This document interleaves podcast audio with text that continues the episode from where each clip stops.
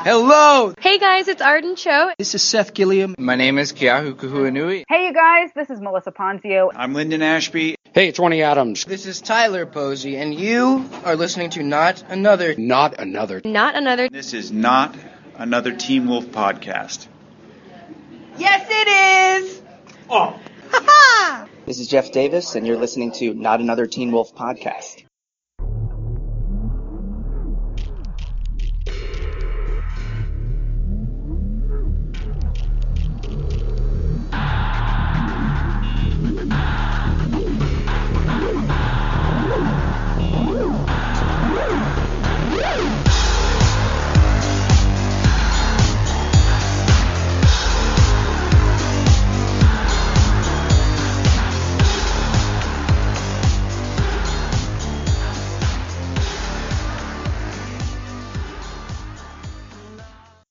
Hello, everyone. This is episode 73 of Not Another Teen Wolf podcast. We're a little bit late this week because of uh, various issues that you'll uh, hear about in a moment. Well, sort of planned issues. Great, fantastic issues for Karen. Not so fantastic for us. Na- it's me, Natalie, here, obviously. I've got Donya with me this week. Hello, Donya. Hey. Hey. Hi. We're, we're here recording at a time that's convenient for us, for Donya and I, because uh, Karen has decided not to come on the podcast this week. Karen has decided that what she wants to do this week, instead of coming on another Teen Wolf podcast, is to go to Comic Con. And I mean, whatever. It's like that. It's like, you know, you put on all this really hard work and you think you know a person, you think they're going to be there for you. And then they turn around and go to Comic Con behind your back. Well, and, you know, do things like cover, you know, the Teen Wolf panel and just blatantly ignore the Hannibal panel that's going on afterwards. You know, leaving me to cry in the dust. You know, it's not like she's going to line up all day on Friday and get me one of the exclusive Winter Soldier Marvel hoodies or anything. Like, you know, it's not like, you know, it, it's just so selfish. I just can't believe that she's done this. No. Anyway, sorry. You may yes, or may not have realized. week. it's Comic Con week. Everyone's a little bit highly strung. But yeah, Karen is at Comic Con on behalf of Hypable and not another Teen Wolf podcast. She's going to be doing lots of fun things, obviously covering the Teen Wolf live panel, also the Teen Wolf press uh, room. So she'll be talking to the cast and Jeff again. Uh, she also might be going behind the scenes for a couple of other little Teen Wolf fun things that we can't officially confirm yet because we don't exactly know what's going on. But there are there are things in the works, and, and there's going to be lots of fun fun going on. Uh, she's meeting up with lots of our, our friends there, both from Hypable and from the Teen Wolf fandom. And yeah, it's it's very heartbreaking to everyone that's not Karen, basically. she needs to bring back a bestiary. Yeah, Teen, I need Teen I need one of those. Oh my god. If you guys haven't seen the pictures yet, get yourself to Twitter or somewhere and I'll make sure to like retweet at least one person who's put pictures up because it is gorgeous. Oh my god, I saw it this morning as people got their hands on the on the first copies and I almost wanted to cry. It is that pretty. so that's fine.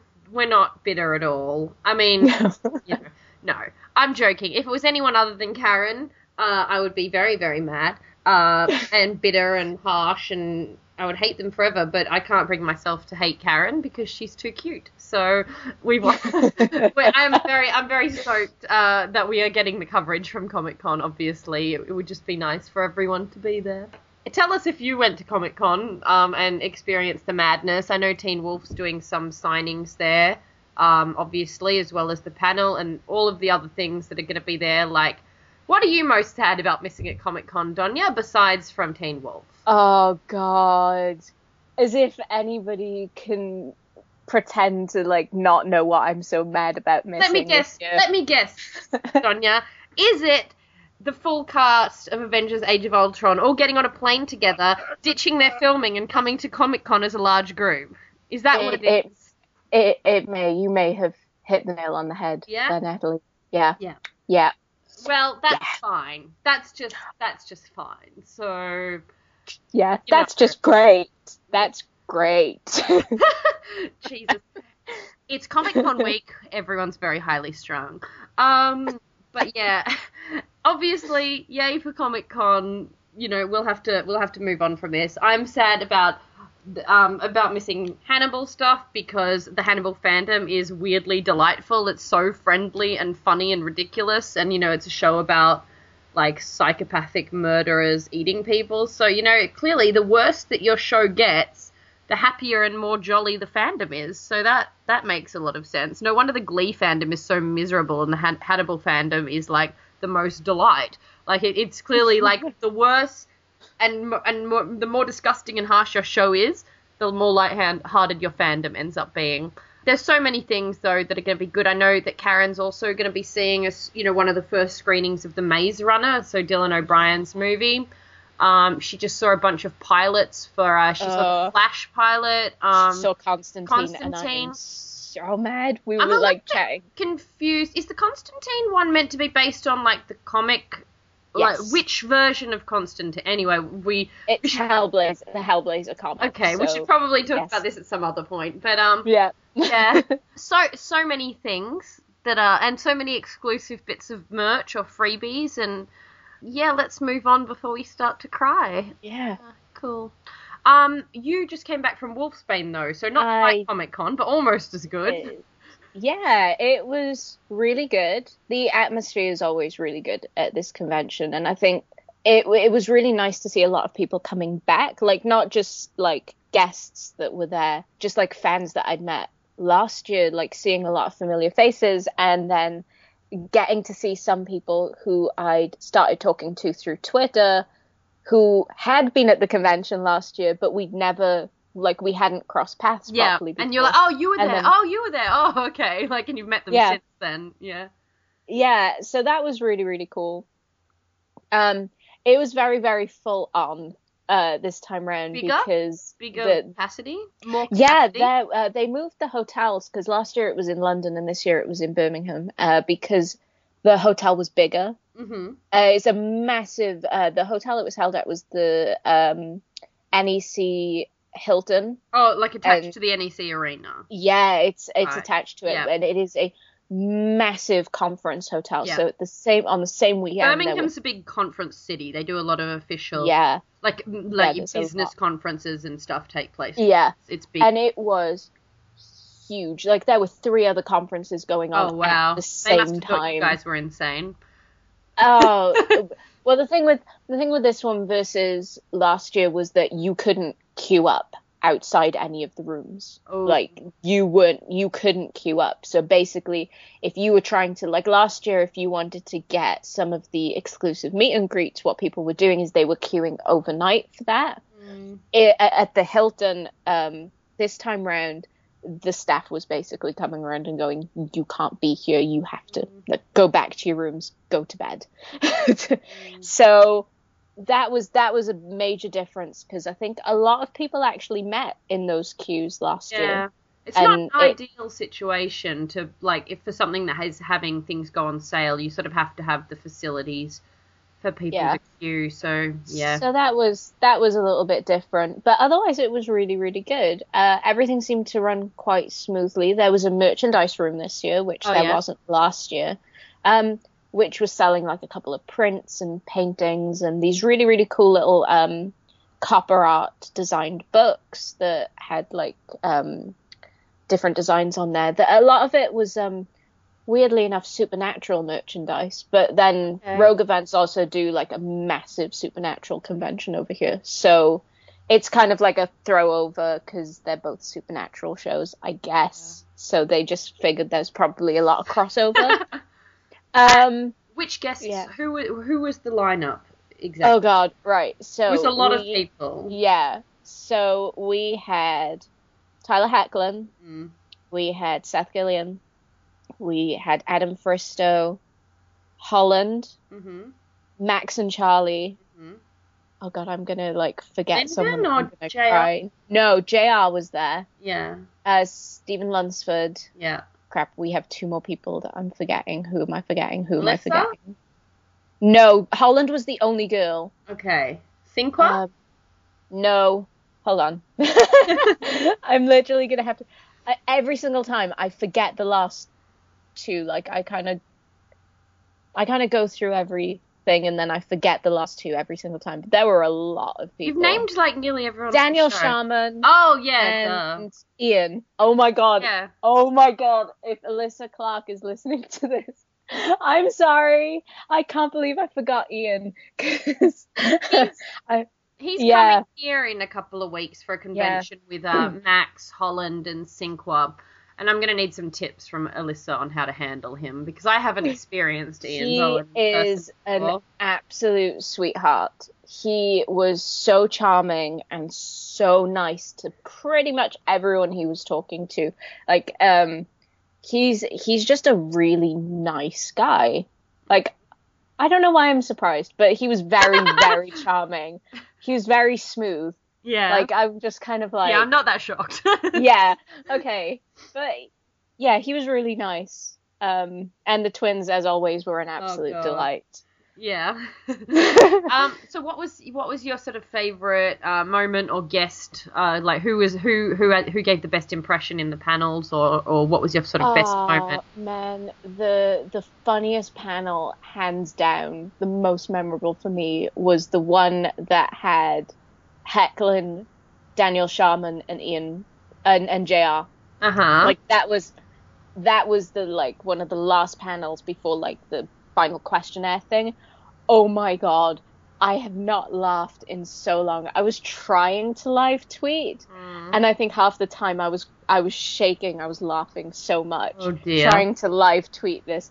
Um there there are probably some Is this the the, the favorite names, favorite words thing, or No, that came Oh, after because we talked about that on the the other week because Karen sort of Yeah. mentioned that. But this is if you guys have seen the really really terrible gifs of JR basically jerking his microphone Oh, around God. while him and Daniel Sharman scream sweep that's the panel that that those gifs came from I, I, I, if you have not had the infinite pleasure of seeing this yet Natalie I will link them to you I shall. after we're done recording Yeah. well, it's just so funny. Daniel really likes curling a lot. So someone is asked this him like a what their fav- legitimate thing or like a joke? No, it's a legitimate thing. People ask them what their favorite sport was to watch that maybe they didn't necessarily play or didn't necessarily follow. Like, curling. and curling is is Daniel's. Okay, good for Yeah. him. That's fine. Whatever. I don't mind. He can he can be a curler or a curling fan, curling Yeah. enthusiast. I really miss Tyler Hoechlin. I'm going to say this every week until the day that I'm reunited with Tyler Hoechlin. And one day he's going to hear this podcast and then be really creeped out. Please, Tyler Hoechlin, Hoechlin appreciate that I'm actually not creepy about you, unlike many of this fandom uh, that admire many of your uh, fine qualities. I just think that you're a very pleasant person, and I feel robbed of a con experience involving Tyler Hoechlin. I would like to, to see him and, and see his deli- delightful face smiling in the same way that we got to see Derek delightfully smile this week, as we will get into. The better Derek gets on the show, the more I'm just like, man, I want to hang out with Tyler Hoechlin. um, it's gonna it's gonna keep happening. I think. I think it's only going to get worse. Um, but yes, I you know I think that that's a really cool cool mix of people, and, and I'm always always delighted by by the cast, and they seem to like going around to cons together Yeah. and, and hanging out, so that's fun. yeah, it's really really good. It's nice to see them enjoying themselves as well. Yes, I think that my missing of Tyler Hoechlin this week is particularly pertinent because this episode uh, is actually the episode that we involves the scene that we saw filming uh, Yes. between uh, Chris Argent and Derek Hale, um, between yeah Jr. and and Hoechlin. And that was our sort of on-set uh, meeting experience. We met a lot of people, cast and crew on set, but that was the scene we got to saw filming, and then talking to them about it. I can't remember which stories we've told about that on the um, on the podcast, but we will chat a little bit about that when we get to it as well. Yes. I can't remember if I told the, the story about Hoechlin telling about the 117 million and, and how he used to think it was insurance money as well. Like he used to think Derek was rich on insurance money. Yeah. Um. I can't remember if I've told that story on the podcast, but I'll, I'll mention it briefly. We can, could. to that Yeah. We area. We can get to it. It's fine. Yeah. With the Um, people but yeah, won't that- mind hearing it again. It's fine. yeah, this was our um yeah so this was this was the episode um directed by Jen Lynch that we got to see filming um scenes from though I think they might have been filming part of a different episode as well um because they were definitely doing a classroom scene and I don't know. I thought it was in the hallway with like. Well- well, when we okay, so when we were when we're in the school set, um, we saw. I think that okay. Sorry, guys, this is gonna sound really whatever. Just just ignore us for the moment. The person who said that we've all got dumber and that the podcast has gone downhill since we went to set. This is especially for you. Um, when we when we sorry, well, it's Comic Con week. Everyone's very highly strung. Um, when we went to when we saw Jeff in the hallway of the school set, and he was like, "We're going to," he was kind of like, "Hi everyone." They were filming behind that wall, which I think was a classroom set, and that and I think Dylan and Posey and maybe Sprayberry were in there filming because we've met Sprayberry in the hallway as well, and then Matthew Del Negro came through. Do you remember? Mm, And Matthew Del Negro wasn't in this episode. yes. So they may have been filming a separate se- another scene, but anyway, we don't know what that scene was. We might we might know when we get to it later. But yes, we saw Matthew on set, and he wasn't in this episode, so presumably he is coming up again at some point. Sorry about that little bit of uh, figuring out our admin. Yeah, as I said, person the podcast has gone downhill since we went on set. That was especially for you. Um, let's go straight into the episode. Favorite quotes. Um, you picked one for this week, Donya, presumably.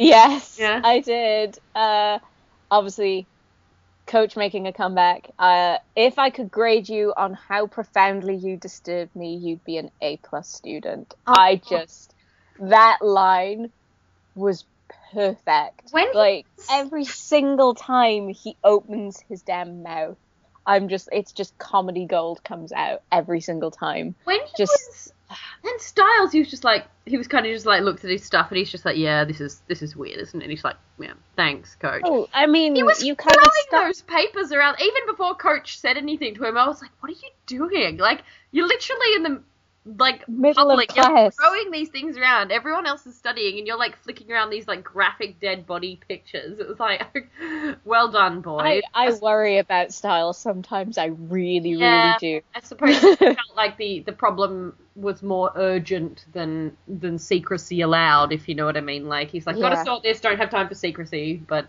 yeah, I, I seriously, I wonder what people who are not, you know, not in the pack, not in the know, think about Stiles because it's Stiles is probably that kid at school who was really, really creepy that Yeah. you wanted to like keep away from. like yeah. I, if this was if this was 15 years ago and and school massacres were you know something that you would uh, feel more comfortable making a flippant remark about than you would today, given that it is the most disgusting thing ever. You would worry that he was that kid in school, if you know what I mean. yeah, Like that, the murder kid. Like, but yeah, he's he's very strange, and, and I, I do love it though, and and it, it is, uh, you know, I'm wondering if that he's ever going to get pulled up on that at some point.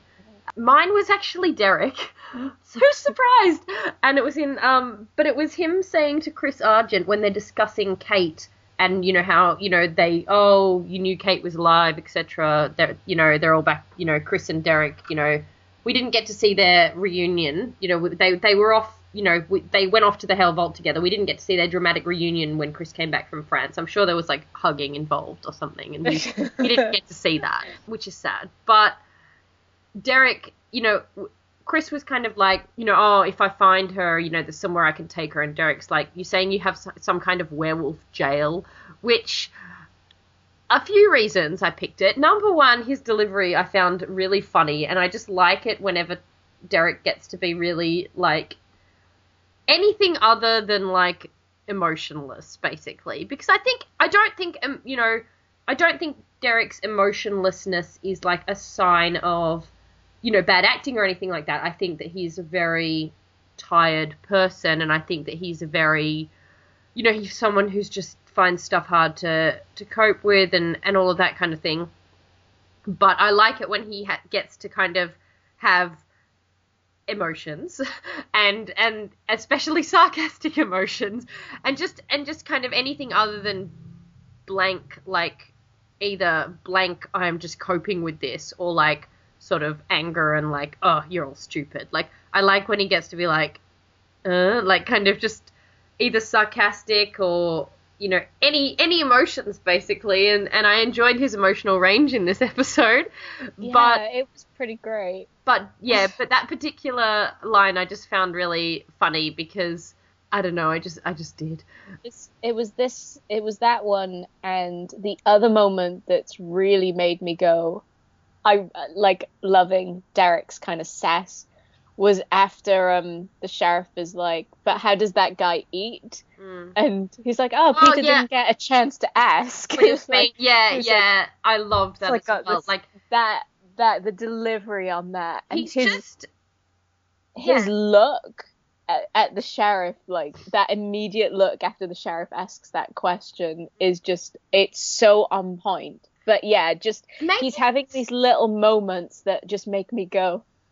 I really, really, really, really loving Derek more than like I've like I loved him before. Mm. I joke, I make terrible, awful jokes about him and his life, Mm. but that is the only way I can possibly deal with the fact of of how much Derek's life has sucked. Yeah. He's But- definitely officially my favorite character now. Like he was kind of always unofficially my favorite character and I don't really like to like say, "Oh yeah, this person's my favorite" and like like hands down my favorite and like this is where I'm flying my flag kind of thing. But he was called kind of always unofficially my favorite. I think he is Yeah. full on my favorite character now.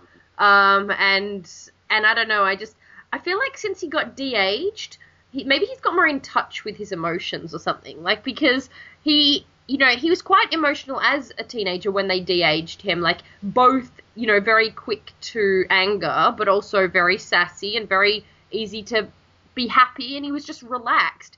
And the emotion that he seems to have coming through comes seems to come from being slightly more relaxed. It's not like he's not taking things seriously, but he's just a little freer with himself. And God, I want I want him to like I want to ha- I want them to be like cursed by like happiness fairy or so- something that makes them act like they're on ecstasy or something. Like like something that you know you know what I mean. I want a monster of the week. I know Jeff doesn't do monsters of the week. I don't care. I want an episode that's like them getting cursed with some sort of like hypnotic drug or something where he's just like super stoked and like loving and amazing because I think Tyler Hoechlin would knock it out of the park. I think he would be so funny if you like metaphorically let him off his leash in terms of making Derek hilarious, and I really want it. but Uh, again, body swap episode. oh please, still- I would still, I would just love to see what Hoechlin would do with with being Stiles because he's always said that Mm, if if they if he could body swap, he would love to he would love to play Stiles, mm. and I would just love to see. It'd be like that scene in um Thor. Yeah, where it's, yeah, the Chris Evans God. yeah, Yep, where it yep. was.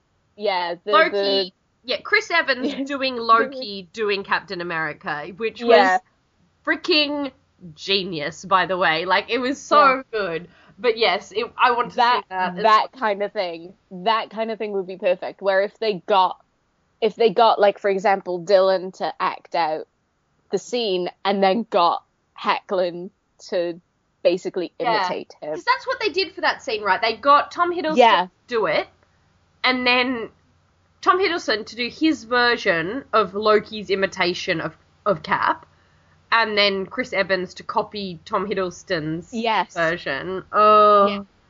Chris Evans deserves an Oscar for that 14 seconds. Um, anyway, it's just perfect and so on point but yeah that's i would love to if if we were going to get like a body swap. a body swap that's what i would love to see is it is it being done like that Mm. Do you know who else would be really, really cool to body swap with Derek? Who's still kind Yeah. of like a little bit. No, I was thinking Kira.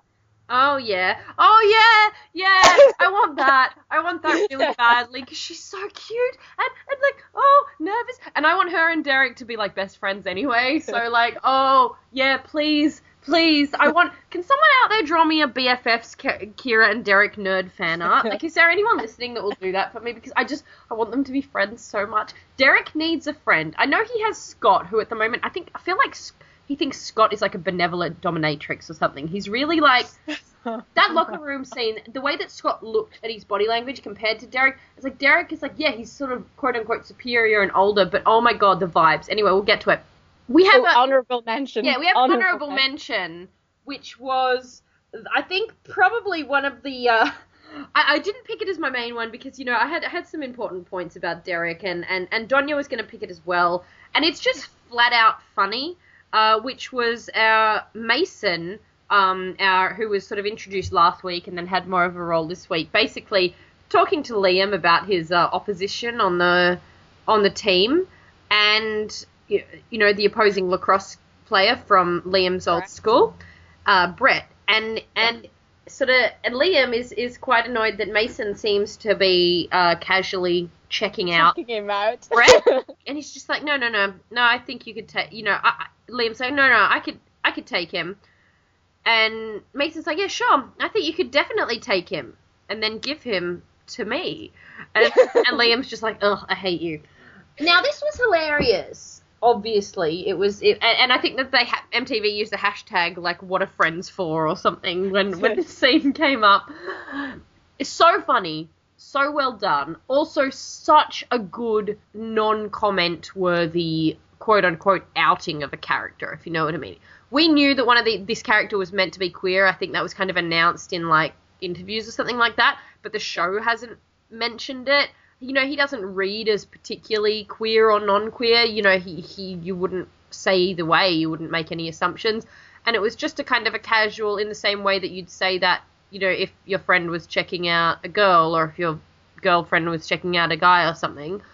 Yeah, it was just it was just a kind of reveal of that aspect of the of his personality without it being an issue. Like it was very. Yeah. it was a very non-issue and very natural and very funny situation. It wasn't gay, gay. I'm a gay. Look at me. And I think even Danny, I, I think even Danny, his introduction and his sort of reveal about being queer was kind of something to do with It was. do you have a problem with gay people or something like that. Like, what what was it exactly? It was Coach saying to Scott, uh, "Is it is it girl problems? Is it guy problems?" Oh yeah, our, our is gay. Yeah, yeah, that's right.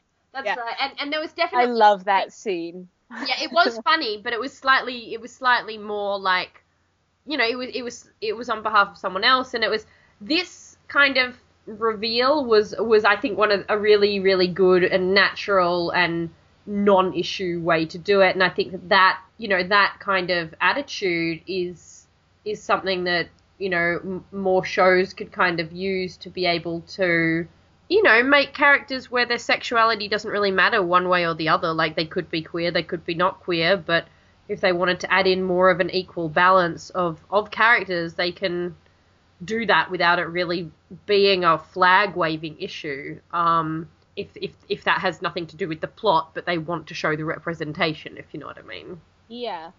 And I just I I'm really loving Mason. Yeah, he's lovely. Yeah, I will say He's yeah, very very sweet. Yeah, and and I this scene last week where the sound dropped on his episode, like in his, Yes. his first real episode, that was a real shame. And and one of the writers um, who we're in touch with, she was like, I cried when that happened because I love that character so much, and I was like, oh no, his first scene is ruined. So um, I have since seen the scene now with the Yeah. sound because uh, MTV were very, very nice enough to put that scene up Yeah. on Facebook. So if you guys uh, haven't seen it or still haven't seen it with the sound, you can check out the Teen Wolf Facebook page and it is up on there and you can watch it with the sound if your sound dropped out. Um, because for me, it also dropped out. I didn't get Yeah. sound in that scene either. Yeah, it's um, it's a really nice scene. And It- I, it's better for it having had the sound and then the sound cut out when Mm. the door closes. So yeah, that was yeah, they're very enthusiastic about this character over at the over at Teen Wolf HQ. So about Mason. So I'm hoping good things and not pain will come. oh god. Um, okay, we should get right into the episode, I suppose. Yes. Move away from potential pain. Um, hang on. I literally just got like a spam email of my husband and I are donating eight 80 mil, 800,000 British currency to your to you. Say, send below details for claims, like a like a spam. You know, send me all your details so we can transfer you 800. Yeah, no. How did you get that? wasn't okay. That was to the podcast account. That was to the not That just popped up. podcast account. That just popped up on my phone Which as well. reminds me, if you want to contact me and you're not a spam emailer, if you want to contact the podcast and you're not a spammer fishing for information in exchange for giving us a fake 800 $800,000, you can reach us on natwpodcast at gmail.com or on our Twitter, which is natwpodcast. Uh, Instagram, if you feel like seeing any of our hilarious, stupid pictures from the past. NATW podcast. You didn't post any from Wolfsbane, Donya. I posted one, but the the internet was Oh, yeah. so bad there. Like you had, if you wanted the good internet, you had to pay fifteen pound a day. Okay, no. And I'm sorry, I love my Wi-Fi, but that wasn't happening. Hopefully, Karen will have some from Comic Con if the if the Wi-Fi there keeps anyway. oh, so yeah, look out for for Comic Con pictures on Instagram NATW podcast there, or our Tumblr, which is not another Teen Wolf podcast.tumblr.com, and that's where you can usually reach us um, at any time about anything that you like. You know, even if you're mad about Comic Con, you can reach us there. You know, or if you want to tell us to shut the hell up, you can. You know, you can reach us there too. But hopefully, you'll reach us and say nice things. We'll go into the episode now straight away because we've had a fair bit of chatter. Just I'm probably not going to do this as well as Karen, by the way, because usually she writes the notes and kind of le- leads the, the points, and then I just respond with nonsense. So I'm leading the points today, so it might not be uh, very good. That'll be fine. um, we start with the sort of junior assassins, as Brooke has called them. and Violet. she's also been calling them Bonnie and Clyde. Oh my It's great. god!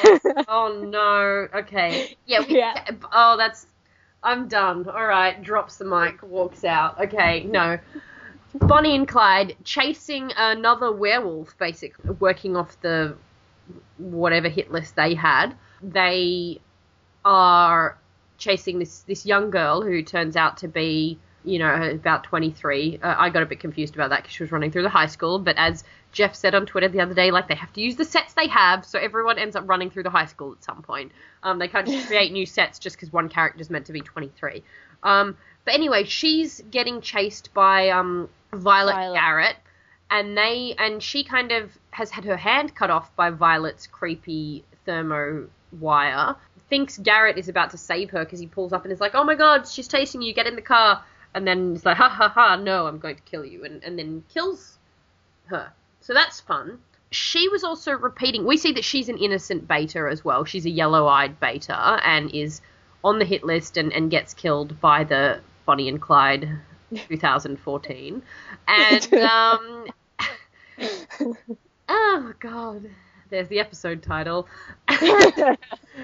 But yeah, she was when we when she was kind of hiding from them and trying to get away. She was also repeating that mantra, the you know three things that can't be hidden: the sun, the moon, and the truth, which is the same thing that Demarco, um, the keg guy, was reciting. Yes. At this point, you know, given your own brain or, or any meta, what do you think this is? I actually think they may be from the same pack. Mm-hmm. Like when um, I personally, this character who I did we get a name for her? Because I Oh, can't remember if we got a name She's for on her. the. I mean, she's on the Deadpool. She's called Yeah, something. I don't know. Blondie. yeah, I can't remember her name. But when Demarco was killed in the last episode, you you could assume potentially that he was from a pack, Mm-hmm. and she may have come looking for him, and that's why she's come through to Beacon Hills potentially, or come through yeah, come through to Beacon Hills. I, I'm I'm guessing, considering that Demarco was delivering kegs, He's a that local. he's probably he's a local, so he's a local to Beacon County Mm-hmm. uh, but and then came through to Beacon Hills. So they've probably come. She's probably come across looking for him and run into Bonnie and Clyde. Yeah. so, I mean, we learn a little bit more about all of. Basically, they succeed in killing her. Um, Garrett Brick pulls out his twisty knife and stabs her a bunch of times in the car, which is unpleasant. Um, And also going to be a pain to get that stain out. I was like, yeah, that's a really big car that you've got there. All right. Um, so we go through to kind of the follow up to, I guess, her murder being discovered, uh, because we have the Stilinskis having, you know, what, what we're calling the CSI recap montage scene, um, which, you know, involves Stiles explaining to um, his dad about what they think is going on with the Deadpool, like the, the deaths that have happened so far and the figures on the um the list. And now there's a couple of aspects of this scene that are really important. First of all, they think that the numbers, you know, th- th- they've found out that you know, given the amount of code that was left, that that Allison code recap unlocked the, a third, one third of the entire Deadpool list, and that the, from their suspicions, somehow they worked out, you know, or, or got an idea that what the um the numbers next to each each uh, name means is a monetary amount, and that eventually the entire list will add up to the 117 million dollars that was stolen from the Hale Vault.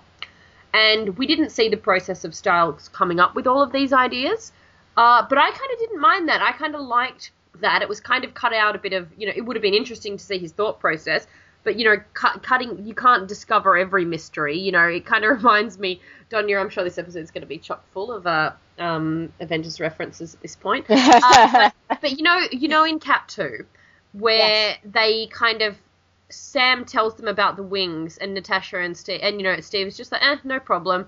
And you never see them going to get the wings because they're just like, yeah, we can we can do that if you know what I mean. Well, I would have loved to see them going and get the, getting the wings. It was kind of a scene that didn't need to happen to make the story progress, if you know what I mean. And I felt Yeah. like this was the same. Like it, it kind of surprised me that you didn't see them. Uh, you know, the last thing we saw of last episode was, oh my god, it's a Deadpool, and then this is a few days later, and they've already worked out what they think is going on, as opposed to seeing them work out what's going on. So, I guess my first question is, do you do you mind that, or would you prefer to see more of I the didn't- process? I didn't mind that. I mean, I thought this scene was really, really well framed and really well set up. So I think we got the information that we needed in order to move this plot along. Yeah, it was. It and was. it wasn't. It wasn't cluttered. It wasn't clunky. It was actually a really nicely framed scene as well. So Mm. from the like, the the tape connecting everyone. So that that that was beautifully shot. Yeah. By the way, I don't It know was- who's responsible Oh, for that I- in editing. I do. but I that do. was stunning. I have words Just about that. that whole scene was gorgeous. Yeah. Like, and and I have a lot of feelings about the scene directly after this one as well, in Yeah. terms of how that was shot and how it was edited together, because both these scenes back to back were visually stunning. Yeah. Like th- they were my standout scenes in, in terms of how they looked. So the the entire framing, the entire lot of information that we got specifically in this scene, I'm completely okay with. I felt it was like a very natural, almost conversation leading on from what we had learned in the previous episode. Yeah. So I'm okay with not having seen it play out entirely.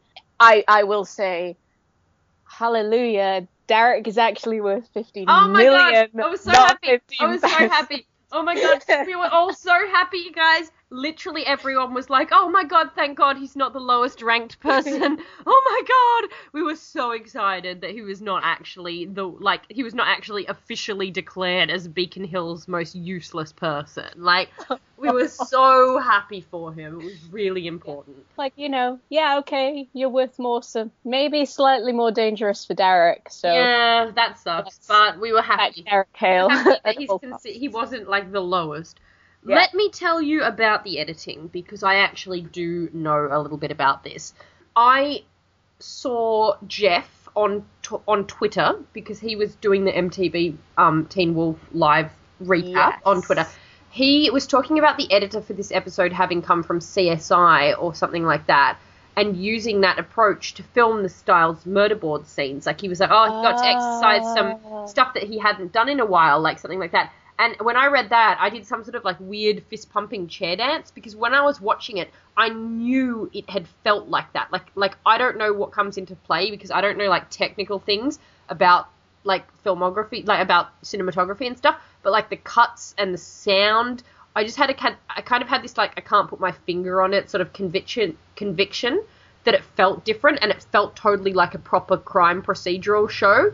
And I don't know anything about making a film of TV or any kind of industry like tropes or patterns or anything. I don't like actively notice stuff like that. But apparently, by osmosis, I'd absorbed enough unconsciously to be left feeling somewhat kind of clever when Jeff was like, yeah, it was done by a CSI editor on purpose, like that. And the, yeah, he's an editor for Teen Wolf now, and his name is Ed, Edward Abrams. But yes, he used to work on CSI Miami, and Jeff had him sort of exercise those CSI muscles um, in doing that scene. So it did actually Well- come across like that. If this gets back to Edward at any point, fantastic job on that scene because I absolutely loved it. And as someone who watches a lot of crime procedural stuff because my best friend is totally into the criminology and crime procedural stuff, so I've kind of picked it up a lot from her. Um, it just it it's one of the prettiest prettiest little Mm. CSI montage bits that I've seen in a long time. So kudos. It was it was gorgeous and I loved every second of it. And this coming from someone who isn't it, it, like into Dylan O'Brien's hands, There's a lot of people Oh are. my god! I can't say I like was that focused on them. I was more focused on how CSI it felt. um, but Yeah, yeah. Um, I suppose there were like a lot of close-ups on his hands, but yeah, it yeah, I loved that scene so much. It was really cool, and it was uh, the sheriff was. We also kind of discover it, it cuts in between this scene. Um, Stiles tells the sheriff that they discovered it because Lydia wrote the code or discovered the code. She heard it, Banshee thing, and you know, etc. And we discover that she's been at the lake house all weekend trying to find more keywords. And that cuts to a very sort of tragic scene of Lydia, very desperate and pale, kind of obsessively listening to records um, to try and hear, you know, have a message spoken to her. And Lydia and Malia are there, and Lydia and Malia kind of speak to each other with their eyes without talking and go and, and pick her up off the floor and, and make her take a break, uh, which was a pretty important scene, I think. As oh my god, my fire alarm's going off. Why is the fire alarm going off? Hold on a second. That's okay. I think it's just a test thing, but just I'll be right back. Anyway, sorry, what were we saying? Um, You're saying about The- um, yeah, the Lydia Kira and Malia picking Lydia up off the floor Mm. and making her take a break from Yeah. listening to the record playing over and over and over. yes. Which- so what did you take from that scene? I really like this scene as well, and I think it worked really, really well, like cut in and out of the previous scene. Like this whole that whole thing again, absolutely gorgeous, and I loved how pale this scene was as well because Yeah. it really set the tone Yeah. for like Lydia being in that kind of trance for that whole time. Like it it also was absolutely heartbreaking the fact that you know she's she's figured out that that code word is the name of her dead best friend. Like and between figuring that out and then trying to desperately figure out the rest of the code words to i guess get a heads up and potentially save the rest of her friends from being next on that list. Mm. you know that like seeing lydia's grief this season is like in in part i'm really enjoying it and i know that sounds terrible. Hmm. It sounds so bad guys and i'm really sorry. I'm really i guess enjoying is not the the right way to put it but i think it's a really important thing that we need to see because that was her best friend and and seeing her grieving and seeing how this is affecting her has been really really great. And seeing that her almost like her desperation in trying to figure out the rest of it because potentially not figuring out more with Allison Mm. is is kind of her way of blaming herself for it. So I think that desperation and grief coming through is really really palpable in this scene. And in fact, all through this episode and it's equal parts heartbreaking and also it's really it's really good to see that Allison's death is is really affecting someone that much because everyone grieves differently and Mm. everyone deals with grief differently. Mm. And I think whereas maybe the others can hide it more, with Lydia, she's feeling it far more keenly than anyone else. And I think last week was really kind of almost a tipping point for her. Yeah. And throughout this whole episode, it it just I I felt it so hard. Just her kind of almost being right on that edge of this is as much as she can deal with. Yeah. Um, yeah. I mean, Lydia. I mean, I think that that's that's kind of correct in that. Um, one thing I've noticed in talking talking about how people grieve differently is is Scott, and he basically he, his grief seems rather different in that he kind of um, he's not ignoring it like oh this never happened, but it's like Stiles, for example, anytime he even needs to like mention Allison and Scott is in the room, like when they're you know driving back from um, Mexico and Scott's in the car, and you know tonight when they you know were telling the you know sheriff the code word was Allison. Stiles kind of looks like he doesn't even like want to mention her name around Scott, like he can't cope with like he just he needs to pretend it's not a thing in order to kind of get on with it. Whereas because Lydia is so kind of attached to death or knows that, you know, her stuff is tied into death, she sort of can't escape it. And like she says later in the episode, which would have been a good, you know, good quote to pull if we're talking about serious, not funny ones, is her sort Yeah. of little rant about, you know, I don't have any powers that I can control, like all I have is voices in my head. And it must be very frustrating for her, um, you know, a- along with completely depressing. And yeah, it, it, especially, you know, since everyone thinks that she's kind of still the town crazy if, if you know people like Parrish know enough to know she has a reputation, but uh, it's rather rather depressing. Um, there will be the other thing that I've been kind of noticing or mentioning a lot to Karen at least in in these episodes is the you know the fact that you know Malia and Kira are so you know they're always with Lydia and you know they're around her. They're her two good friends now and that must be really hard for for Lydia as well. Not that she doesn't not you know not that she seems to resent them but like sort of they're very new to her life. Obviously Scott is the you know is dating Kira now and and it must be just very strange for Lydia to kind of have these two girls be her support network when she really barely knows them and they're kind of replacing Allison in her circle, if you know what I mean. Yeah, um, I was actually going to bring that up as a point as well. Is that what what also comes across in this scene is that Kira and um, Malia look like they've been there with her the whole time, Yeah. and they look like they haven't left her side, and you know they're they're there to support her. But even through the rest of the episode, you can see Lydia getting a little bit highly strung with Malia, especially. She must know it's Comic Con week. Sorry. Go on. um, yeah, it's just kind of that Allison was her best friend from pretty much the second she arrived in Beacon Hills. You know that that connection came almost immediately, Mhm. and for her to to lose her after all of that time, Mm. she doesn't want a replacement. Mm. I think that's the thing. She doesn't want someone else to step into Allison's place. Mm. It's too soon for that. So seeing her getting so frustrated with Malia and being like, look, get out of my personal space kind Yeah. of thing. That is another thing that I've been kind of enjoying with Mm. Lydia's interactions with them. It's not that she, I, I don't think it's it's that she doesn't like them Mm. and I don't think it's not that they won't become friends and they won't end up like caring for each other and, and Mm. really wanting to support each other. I just think it's too soon for Lydia to get that really close attachment that she maybe needs to help her slowly move forward.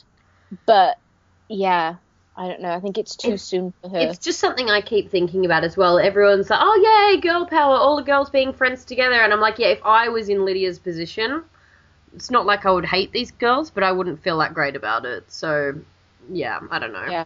Moving on from that, um, and going on, I guess, to uh, the next day, I suppose it is, if, if they're you know, back at school. Couple of little things quickly. Um, very very quickly, I, I wanted to just mention, you know, we see um, Garrett and Violet having a little bit of a, a conversation, you know, back at school um, about who they're going to go after next. And, you know, they're like, when are we going to go after the real money, the seven figure money? Bitch, you're 15. What do you need seven figure money for? Like, even if you are orphaned, you don't need seven figure money, especially not when you've already killed two, you know, people who are worth $250,000 each. Like, what do you, you've already got $500,000.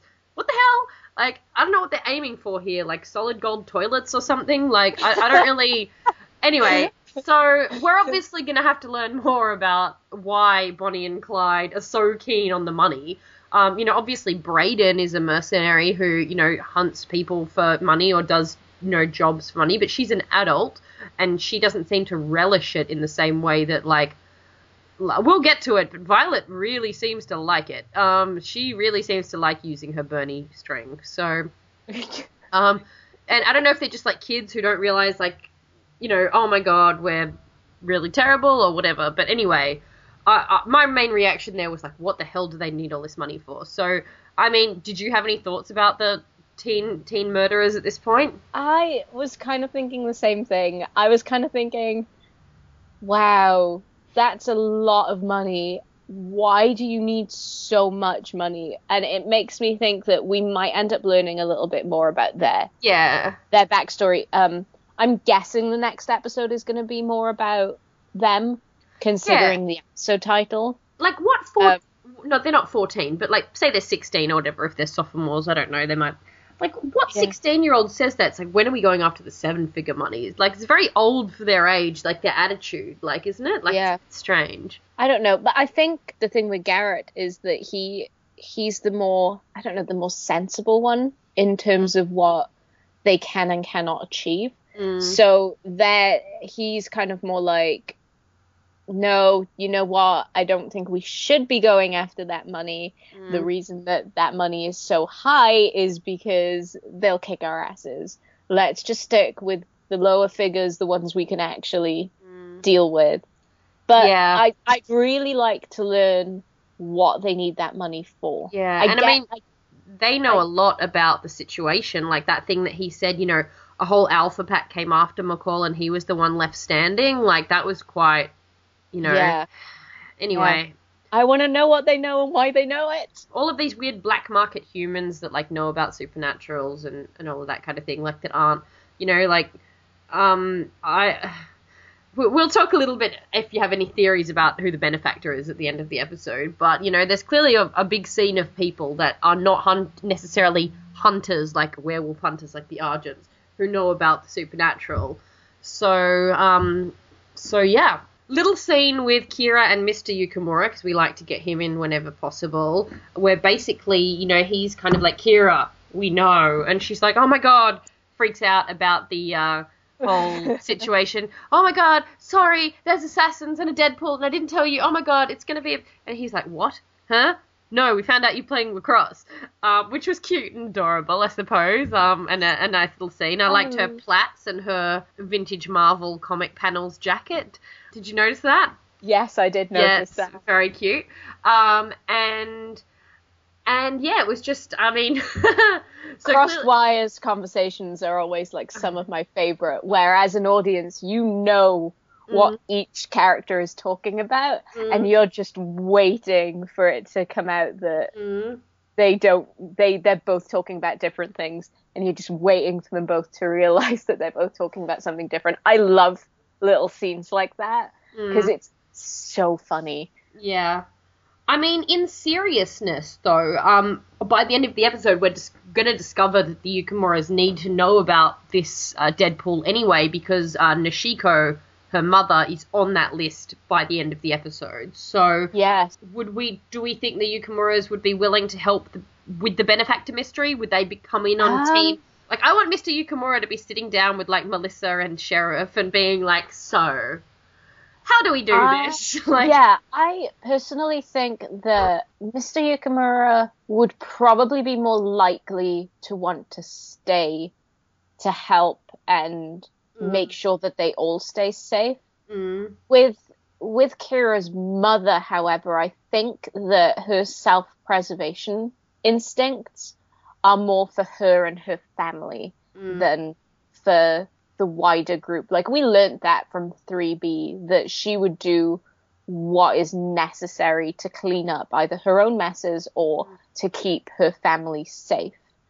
And so I think that we may end up seeing through the rest of the season Mrs. Yukimura really pushing for them to move back to New York to get Yeah. Kira out of this, to to remove them from this entire situation before it becomes a, a huge issue, especially considering both Kira and herself are now on that list Yeah. and with with the fact that she sa like her her last tail has been used That's- up. so that's what I'm that mean saying. She has no more power. So like, can she no longer protect them the way that she would have when she still had all of her tails? Like I think she her flight instinct is going to be a lot stronger than her fight. So I think that might cause um, some really interesting friction between her and Kira, and maybe between her and Mr. Yukimura as well, because I think that for him, Kira's happiness and Kira's friendships and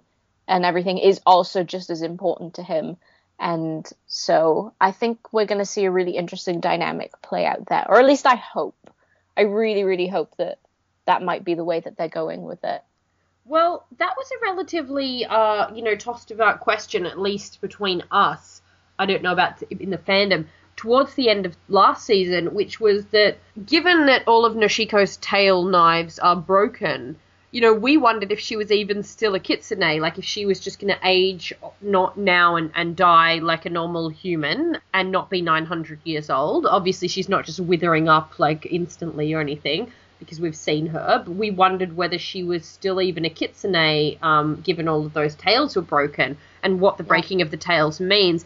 But given that she is on the list, you know, now we know she definitely is still supernatural. She hasn't just turned human, so I don't know what, what her capacity is right now. Yeah. If she just happens to be a supernatural, you know, but doesn't can't really do anything, or, or what the deal is at all. Yeah, that's going to be interesting to find out. I I really hope that we do find out like if she's still got some kind of power because my my understanding or what I assumed was that with that last tail knife being Thing, broken yeah. and, and taken and I I thought that was that was it that's the capacity of her power and now uh, like you said she will now start to age like Yeah. a human. But yeah, it's interesting. It, it may very well be that they don't know that she's used her last tail up. But considering the amount that they know about what happened with the Alpha Pack and, and that sort of information coming through, it makes me wonder how much this kind of underground black market assassin supernatural stuff, how much they all know. Like, how widespread is this information? I'm really interested to see what information has been spreading around. Like, yeah. Yeah. We then kind of move on uh, from there to, you know, a scene between Liam and Mason, you know, working out in the gym. Like, do you even lift, bro? Apparently Liam lifts. Um, but yeah, he, he, um, so Mason noticed that Garrett has been hiding something because he's not living where he said he was. He said he was living in a. He's like, you know how Garrett never gave me my hoodie back. Like, did they have like a hookup and then like you know it ended badly or what was the situation there? Anyway, no, but anyway, so he goes over to see where Garrett allegedly lives, and apparently it's a housing development with nothing on it. Um, so he clearly doesn't live there, and he's like, okay, so you know stuff's been, you know, seriously something strange that we're not noticing, I guess. And I mean, my impression also is Mason is not on the lacrosse team, so assuming Garrett is in their vague circle of out, you know, of sitting together at lunch friends, if you know what I mean. Yeah. So he's noticed Garrett's strange, and Liam's kind of being like, uh huh, not listening, yep, cool. Picking up 15 million kilograms of weight and putting it on the machine. And then Mason goes on and says, yeah, this other guy, that's he, he's, you know, I've noticed him acting strange too. You know, he used to be my best friend, started disappearing at parties and running to school and stuff. And Liam's just like, uh huh, yeah. And basically, you know, Mason is, is talking about him. So he's noticed Liam acting strange, but they don't really uh, go into that um, that much. But Mason sort of drops the, the bomb on Liam that they're playing Liam's old prep school at the at the lacrosse scrimmage. Um, and I actually really love the delivery of this scene. Um, I I, I've been whatever with Liam. I think he's cute, and I think it's been sort of good so far. And I wasn't really sure how this character was going to go. Him being like, him saying to Mason, you know, Mason's like, "Did you hear who you're playing?" He's like, "Yeah, yeah, of course." And then he's just like, "No, actually, I wasn't listening." The delivery was so, it was so real. It was so real. It was so stupid, teen boy, and it was just, I, I don't know, it killed me. But um, basically, there's the the you know the main issue of them playing Liam's old prep school that he got kicked out of. But in this scene, to me, seemed to tell me a fair amount of like Liam and Mason's relationship. One of the writers, Ian Stokes, mentioned on AfterBuzz they added Mason to help flesh out Liam's world, and they think of these two as a Scott and Stiles 2.0, which I definitely agree with. After seeing this episode, I definitely had some some questions for the writers, which we can hopefully get a confirmation on at some point. I don't know if it's going to end up becoming part of the story or not about Liam and Mason's relationship because it vibed to me like a long-term friendship. It like it, you know the way that they seemed very familiar with each other, and you know again like you know the, the comfortability with each other later in the episode. The kind of references here, you know, Mason having known Liam long enough to know that he's changed, even though Liam has only just come to the school a, a month or two prior, says to me that they are old friends, and maybe maybe Liam transferred uh, to this particular high school because Mason was there as opposed to another public school in the county or whatever. So, So at least he would have a point of reference for like at least one person. Yeah, that he knows, I I don't rather than know. coming- rather than coming into a school where you know absolutely no one and you Yeah. have nothing. It just it just felt to me like an older friendship than it would logically be if they if if Liam has only been at school one or two months. And I believe that that is where they're going with it, but um, it's not really obviously been said either way, or, or even Uh, yeah. part of the plot. I'm still really into Brooke's theory Yeah. that they're stepbrothers. Yeah, Brooke's well. theory is that what we know about Liam's relationship with his stepfather, they seem very close, and he really seems to have re- he ha- he seems to have a large amount of love and respect for the stepfather, which makes me think he raised him from a relatively young age. So I don't know if um these It's boys would be you know if they were stepbrothers, if it was you know both from you know from single parent families from quite young, or if it was just he happened to be a recent recent addition stepfather, but he just happened to really get along with him, or or what. But it, I mean, it is plausible. Yeah, I really like the idea that maybe the the two families were very very close while they were growing up, and what's happened is maybe Recent- as Yeah. maybe as those marriages fell apart or whatever Mm-hmm. circumstances surround obviously Liam's mother becoming single and and his stepfather becoming single, who I don't want to say is Mason's dad, but I would He love is in your brain. was. But Yeah. in my in my head, he is he is Mason's dad. Like it those and then those two families joining. So I feel like it, it would work either way that they probably grew up together Like and very Kurt very very Finn. close.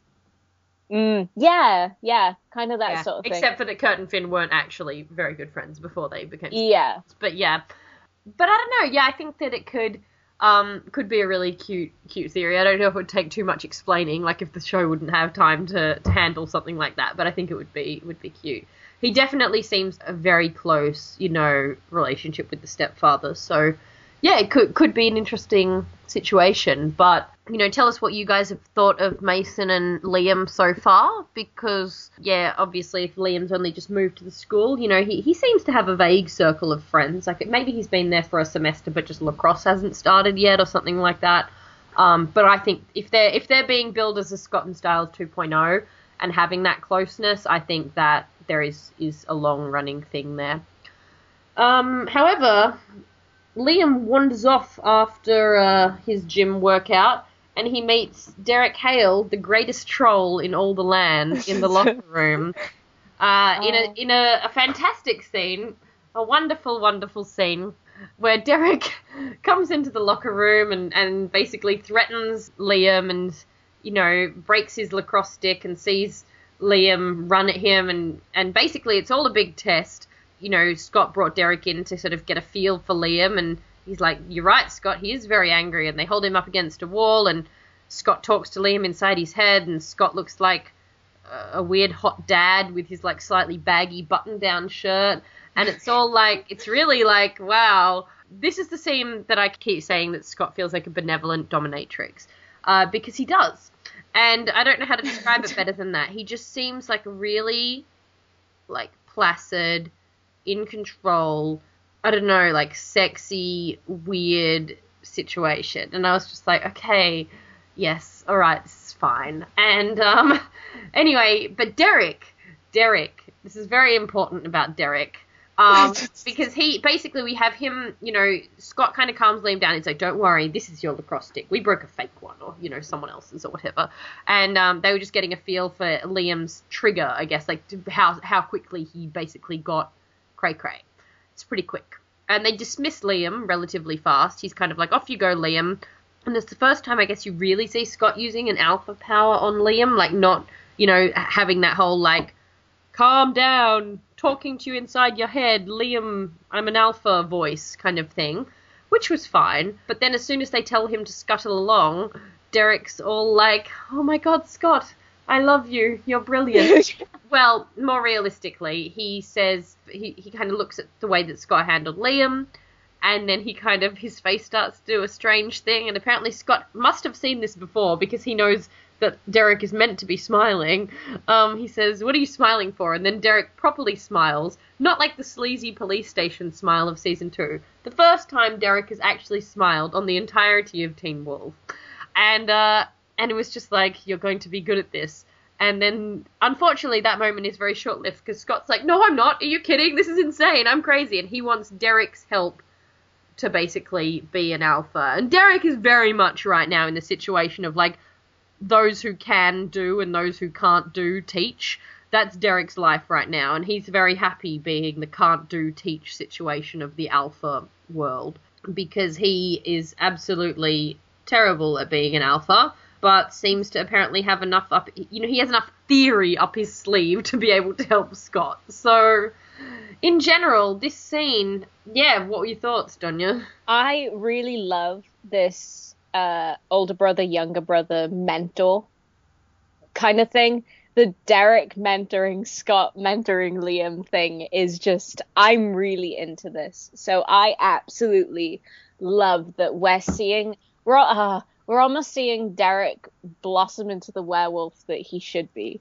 Um, and it's fantastic. Like, I love that we're seeing him kind of use all of the knowledge that we know that he has to help people. And I think that is where Derek is at his most comfortable. Yeah. And I I really really really love this like um uh, just this whole scene and I think it's probably the most gift scene that I've seen on Tumblr. Like every every other post that I see coming around on my dash is literally Derek smiling and Scott being like, "Why are you smiling? Don't look at me like that." Mm. And I just absolutely love it. This scene was just so on point for me with um, how Derek's kind of moving along as a character. I think he's really coming into his own now, and I think despite all other things that are kind of happening to him this season, I think it's really really nice to see this progression in him, mm. and I I loved it a little bit last season as well, where we started to see him moving into that mentoring role mm. a little bit more. I'm I'm really loving seeing him embrace it now, and yeah. I like that Scott very clearly went to Derek for advice. Yeah, because like, you've the... got to come and see this kid and tell me what to do. Yeah, yeah. So I like that Scott knows the limitations of what he can and can't do and what he does and does not know. I think that speaks a lot mm. Scott's growth as a character as well, knowing that there is someone that he can go to to get that information and that help. I like that they're not keeping things from each other anymore. So yeah, yeah, I just really like this was a really really nice scene to illustrate it without it feeling too forced. Yeah, like like it wasn't it wasn't kind of hey look this is this is how it is blah blah blah blah blah mm. shoving it at you. I think it was just a very nice natural progression because we we know that they're going to have a lot of issue with issues with Liam's temperament because with with obviously he's he's not hopped up on alpha juice he's just hopped up on werewolf juice Mm. it's um Which I have some questions about, which we'll get to in a moment. But yeah, yeah so that that kind of boost in in power in motions and everything in liam is going to cause a lot of friction and a lot of frustration for scott as an alpha i think because it's going to be very very hard to kind of temp that down again so knowing that he's got that support from derek to kind of guide him in the right direction that that's really nice i just have a lot of feelings about this scene yeah. I just want to say as well, like you were just like, oh, it's such a beautiful big brother little brother thing. Just giving, gonna give a shout out to Courtney and Brooke, who basically, you know, their reaction to that was just like, yeah, sure, little brother. brother big brother. Let's call yeah it that. Sure, we Yeah. can call it that. Yeah. Because Brooke and Which I love. Courtney will ship anything.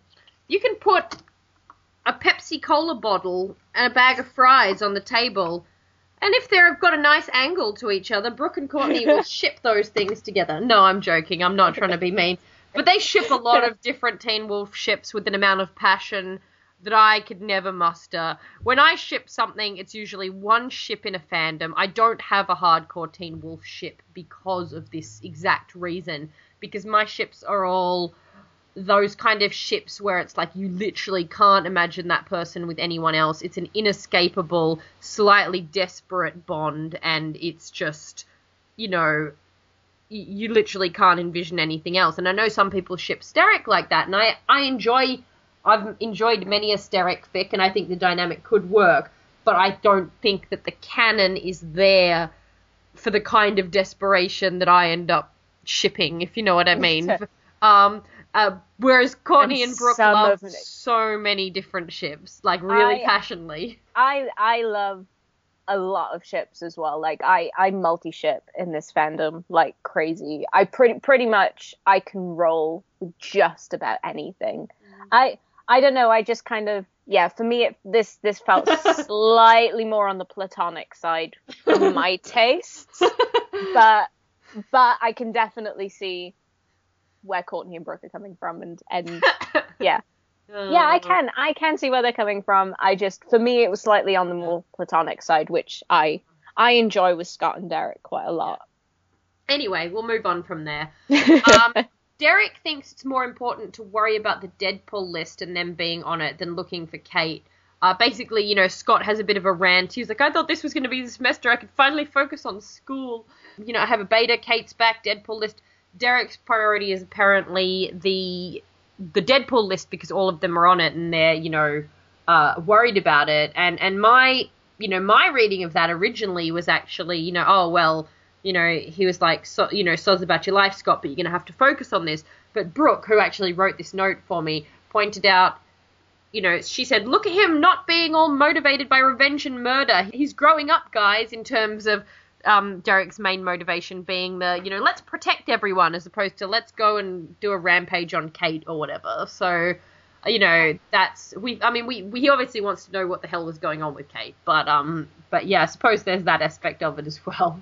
I think with sorting out who's behind the Deadpool list and protecting the people on the Deadpool list, uh, everything is so interlinked this season coming from that mm. that you know obviously Kate is linked to that in that she knows clearly she's gotten she got the information about the Hale Vault But and she- the actual information from someone linked to the benefactor whether it was the benefactor themselves or not clearly she's linked to this in some way thinking that resolving the deadpool stuff you will eventually see everything kind of coming together. So i guess also find kate find more to do with this deadpool list or find more to do with this deadpool list and maybe they'll dig up more information about where to find kate. Uh, Well, I have some questions because it Kate is on the the list. I mean, the, the second half of the list that we see, Yeah. second third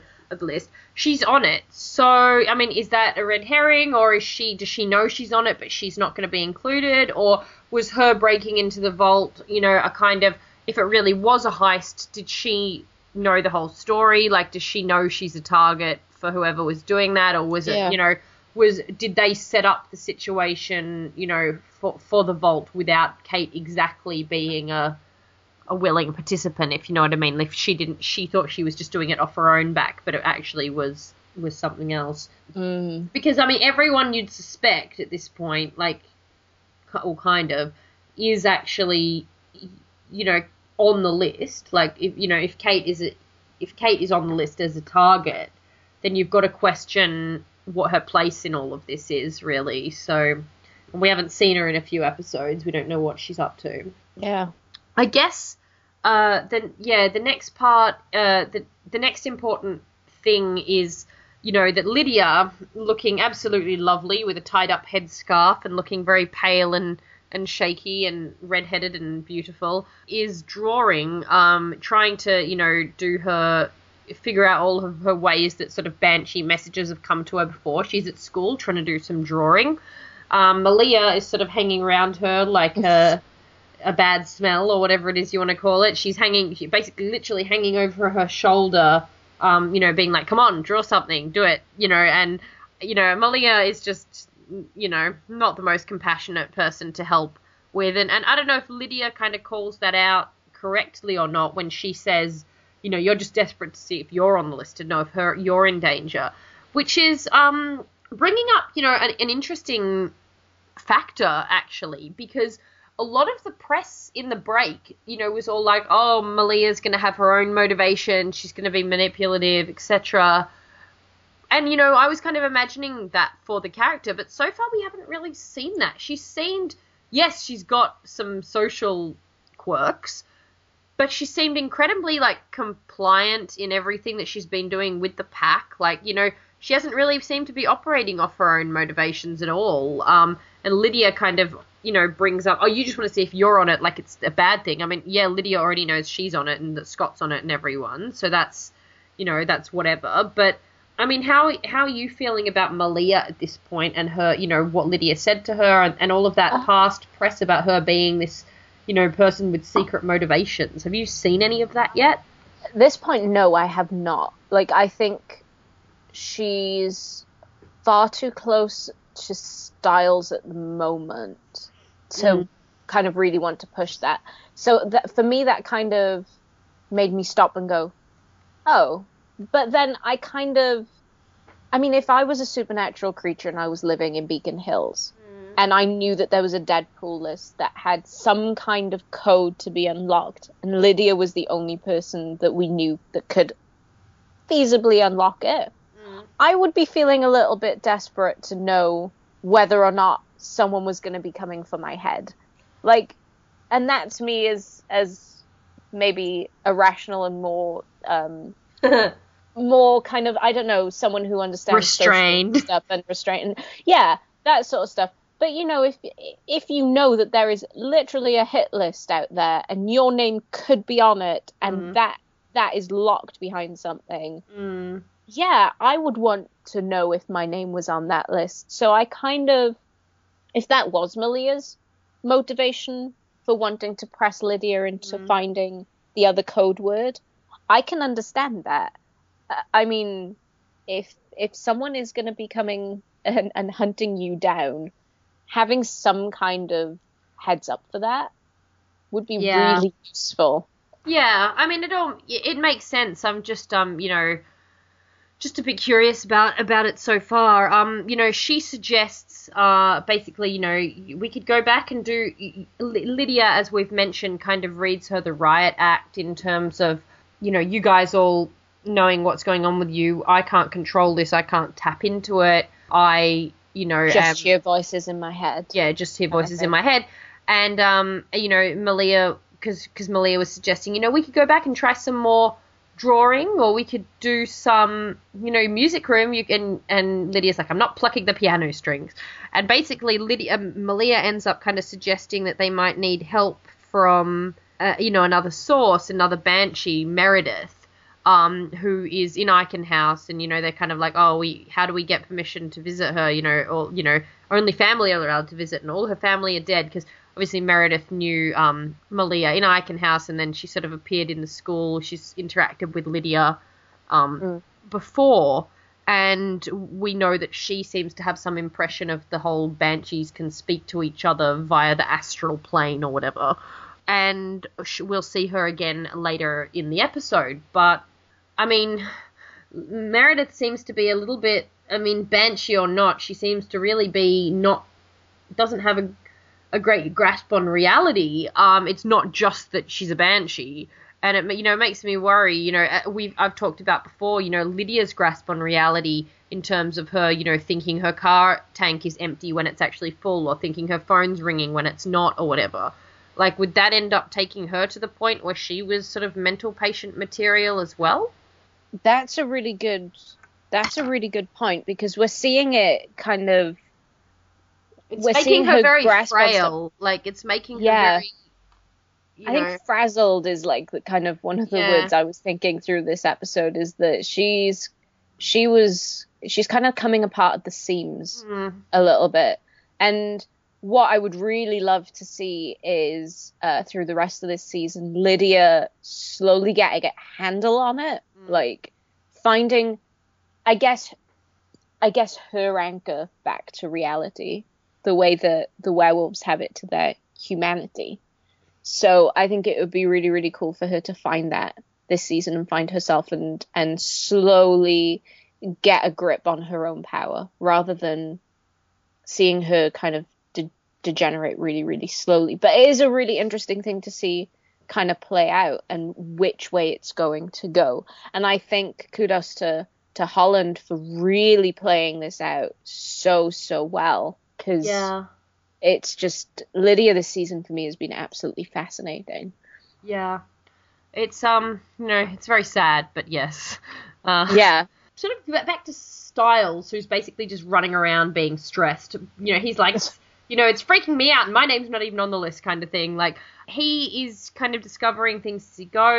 out, and my name's not even on the list, kind of thing. Like, he is kind of discovering things as he goes. He accidentally sort of discovers via Coach that he thinks one of the assassins is on the lacrosse team because of the marks on the basically the hilt of the dagger that stabbed the girl, like you know, it, it sort of embedded and it, it was in the shape of the inside of a lacrosse stick. So he thinks that what you know, there's a murderer that's hiding a knife inside the, the lacrosse stick, and it's someone on the team.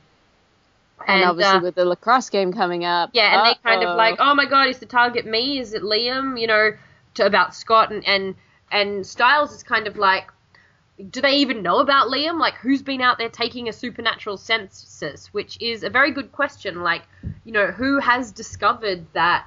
Um, you know who the supernaturals are. You know, Kira's relatively new to the to the fold in in Beacon Hills, but you know Liam is newer still, and we see Malia's name's not actually on the list. Um, once you know the second part is unlocked, she might be on the third.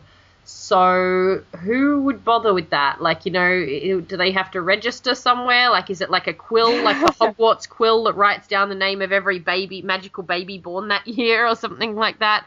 Just so you know, that's a little piece of Harry Potter canon in case anyone didn't know this. No, never mentioned in the books, but that's how they find out the Muggleborns. There's a quill in enchanted in the Hogwarts that writes down the name of every every baby born with magic. So yeah, is that what they have? That's my theory. Uh, I don't.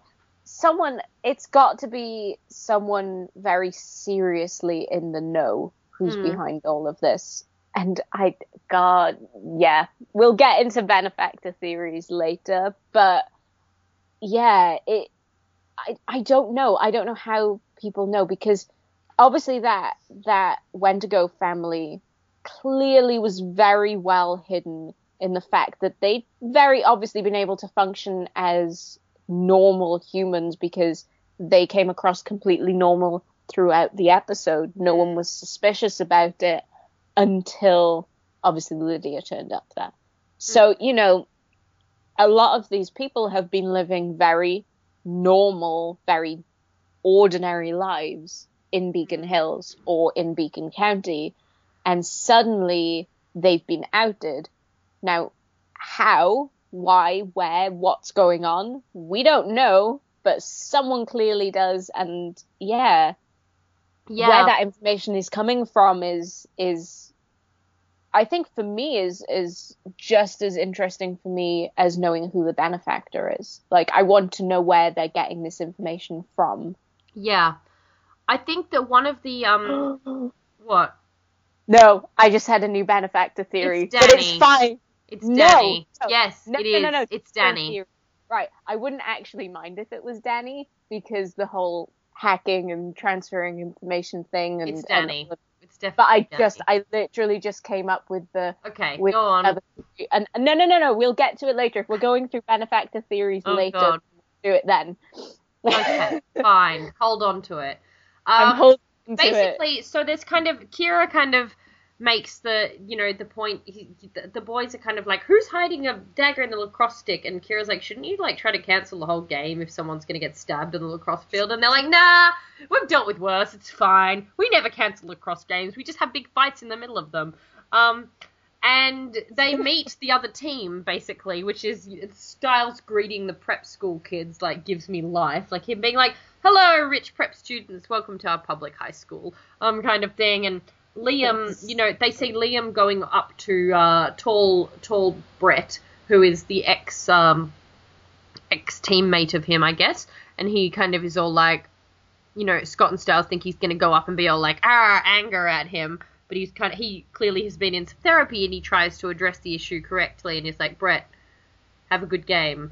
And Brett's just like, lol, no. And kind of yells at him and he's just like, you messed up coach's car and blah de blah and we're going to rip you in half. And, you know, Liam's not very happy about that and he kind of goes crazy. Stiles and Scott kind of tackle him off to the showers and put him under the cold shower to, to help him out, basically. Um, Brooke has written, thank you, Brooklyn. Um, Liam Liam tries to be welcoming to Brett, gets mega dissed, then mega pissed. Thanks for that, Brooke. Um, which I, it. suppose is a, a good description. Um, she then put the boys calm him down with a threesome in the shower. Not not quite, but uh, you know, it's um a good you know a good interpretation. It's a valid reading of that scene. I love um, so Oh dear. Um. anyway, she. So anyway, but anyway, uh, Scott, you know, pack mom Stiles and pack dad Scott basically bundle off baby Liam into the shower, turn the water on him, and sort of yell at him until he uh, calms down, which isn't exactly the right thing to do. Uh, you know, you, not not the most calming process. I might have not might have put him in a nice warm shower or something like that Yeah. they sort of subdue him together, which I thought was a pretty big deal in terms of Stiles being involved in that because he's not the alpha. He's also not, you know, unbreakable like Scott. Whereas they really seem to be equal parties in that whole pinning him down thing. So not not meant, you know, not talking about Stiles' strength particularly, but just his involvement and his position of dominance over Liam, and you know how he would be regarded in Scott's pack is is quite interesting as well. Um, and you know that they kind of go back and forth. Stiles is real stressed at this point as well. He's kind of like he's just not having any. He's just like I can't believe I came back from being a demon for this. Like he was like like he's just like I just I just can't I just can't. Like he was like you gave super you know superpowers to a walking time bomb. They basically discovered that Liam. You know, he, he isn't just like, oh, anger issues. He's he has been diagnosed with intermittent explosive disorder, which is a like a real serious anger issue and he you know Stiles is like great great literally you're an IED that's that's fine and it's basically um this is kind of a you know a, not a Tourette's level kind of tick or anything like that but it's a it, according to the Mayo Clinic it involves repeated episodes of impulsive aggressive violent behavior or angry verbal outbursts in which you react grossly out of proportion to the situation Road rage, domestic abuse, throwing or breaking objects, or other temper tantrums may be signs of intermittent explosive disorder. Um, okay, that's I guess that's a you know an actual thing, and and you know he they find out that he's meant to be taking um an anti uh like an antipsychotic uh drug for that, a particular one. and um, he doesn't take it because it makes him too tired to play lacrosse. And Stiles is like, of course, duh, whatever. Stiles is a snarky, snarky bastard, and I'm kind of madly in love with his everything right here. That's another note from Brooklyn. Um, and I had a slightly debatable gripe, which you could. If my question is, if he's taking an antipsychotic because something's literally wrong with his brain, would the bite not heal that in the same way it healed epilepsy? Oh, that's a really good question. And it kind of throws up a lot of difficult questions about mental illness, and I don't really know how to uh, approach that from further on. But I just was like, if he's medicated for this, then and it's something to do with like chemical levels in his brain, then I would think that the bite would have healed that. But maybe it's not the same as that, so I, I don't. know. Maybe it's not. That's a really. That's actually. I would love to sit down and talk to the writers about that. I'm sure that that's not I'm something not- I necessarily thought of. Like it, I, I, I don't just. know, but it's still really, really interesting. That that would definitely be something I would love to mm. discuss more with them. In the, you know, like if you're depressed, if you have clinical depression and you get the bite, are you not depressed anymore? wow. Like that kind of thing.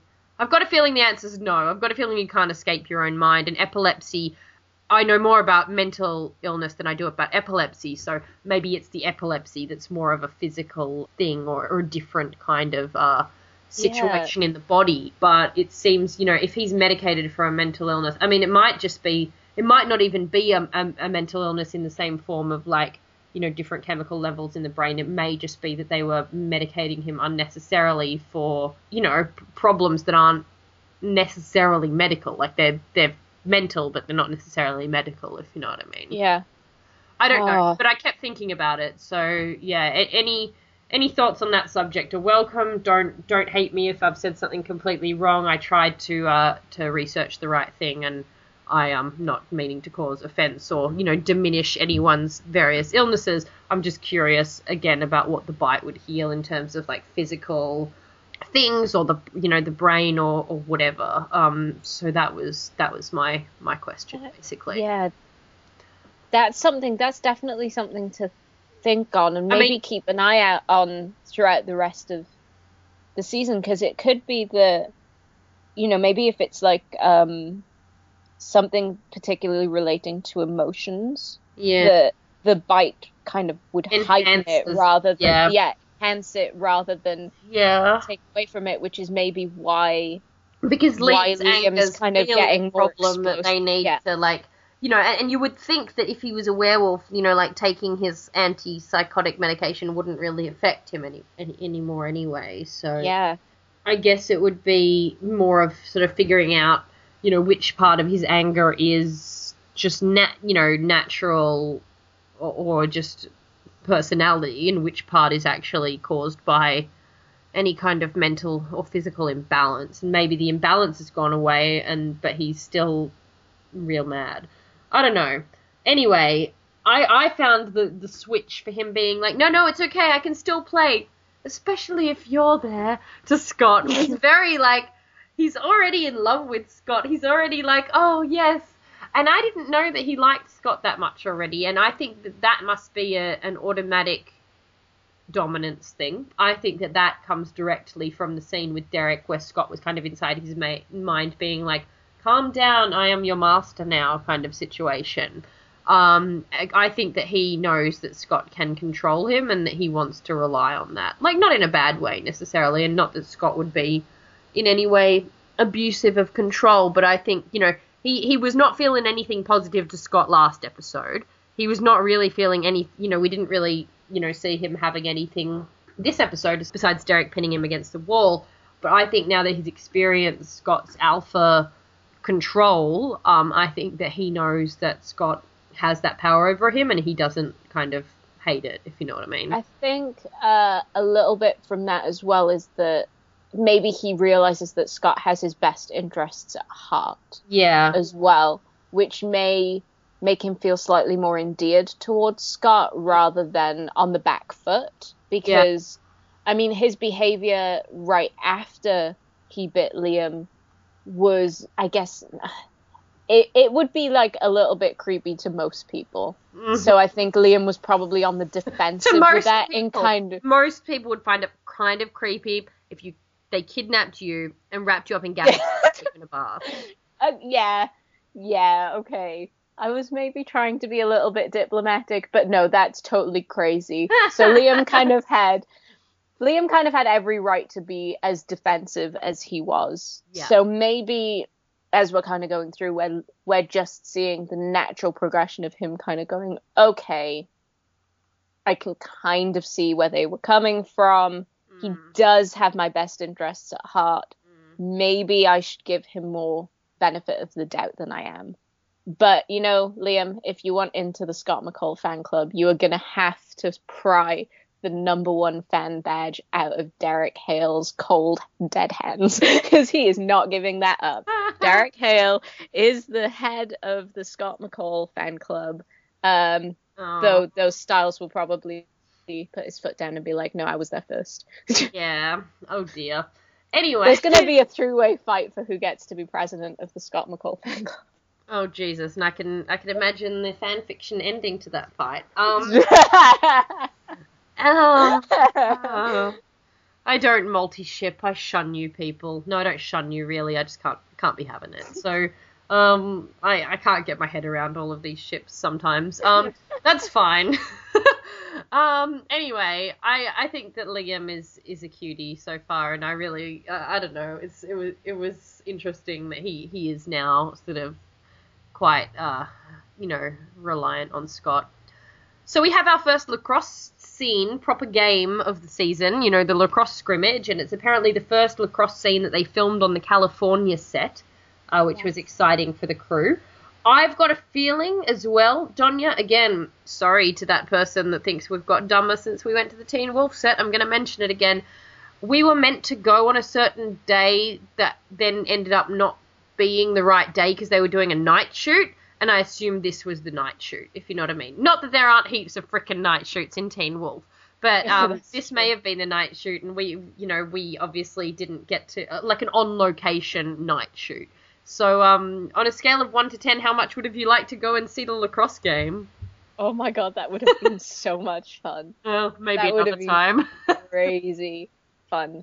Like I love I love that lacrosse is back Yeah. so much. I'm so into lacrosse. Mm. and it's just ah, I'm so excited that it's back and all the uniforms and the crazy awesome like ah yes I'm I love lacrosse so much I'm so excited that it's back you know cross country running I used to do that for a while I can dig it but lacrosse yeah. lacrosse So we have uh, many things going on in lacrosse. You know, we have obviously um, our little scene with Mason and Liam and the whole, you know, I think that you could take him and then give him to me, which was lol about Brett, our our great enemy, tall Brett. Um, and and then yeah, basically, you know, we have them, you know, Kira being like, you know, I'll keep an eye on, you know, Liam, you keep an eye on Brett, and you know them them all kind of trying to make sure no one gets stabbed on the field, and Stiles is like, I'm just gonna play lacrosse, and I'm like, Yeah. yeah, yeah, you do that, um, Yeah. which was fun, and then sort of stuff all goes a bit crazy, and lots of uh.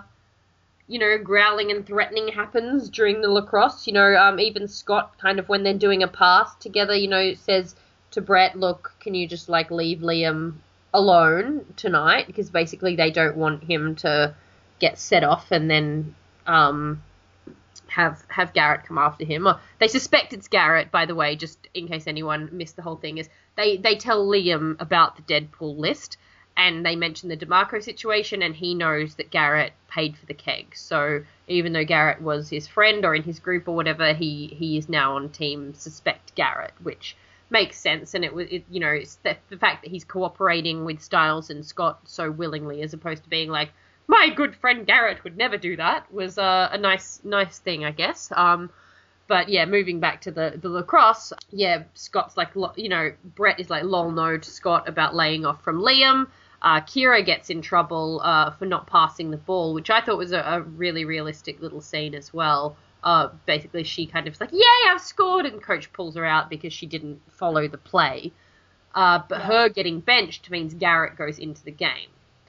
And then Garrett, you know, that Scott realizes that Garrett has, you know, brought out his knife, which they put some wolfsbane on, and and stabbed someone, and they assume that they it was going after Liam, uh, but he didn't, and they were kind of all like, "Oh, he missed. It's all fine. It's it's all good." I, I a few more dramatic things happen. Liam's arm get it gets broken on the field, and Scott kind of fixes it and makes him start healing again. But we don't kind of see the end result of of that until a little bit later, um, because we jump sort of in the middle of the lacrosse scene back to a couple of of other scenes, um, which are also very important. So one of them was that Parrish finds basically sheriff is meant to be going along to the game and he gets stopped by Parrish who found Meredith walking along looking for Lydia in the um basically walking from the coast to the high school. So apparently Eichen House is near the coast or wherever Meredith was.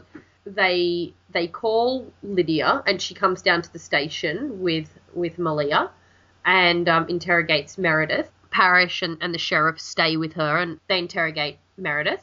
And that sort of has Parrish coming in and, you know, he's kind of like, why did you call Lydia?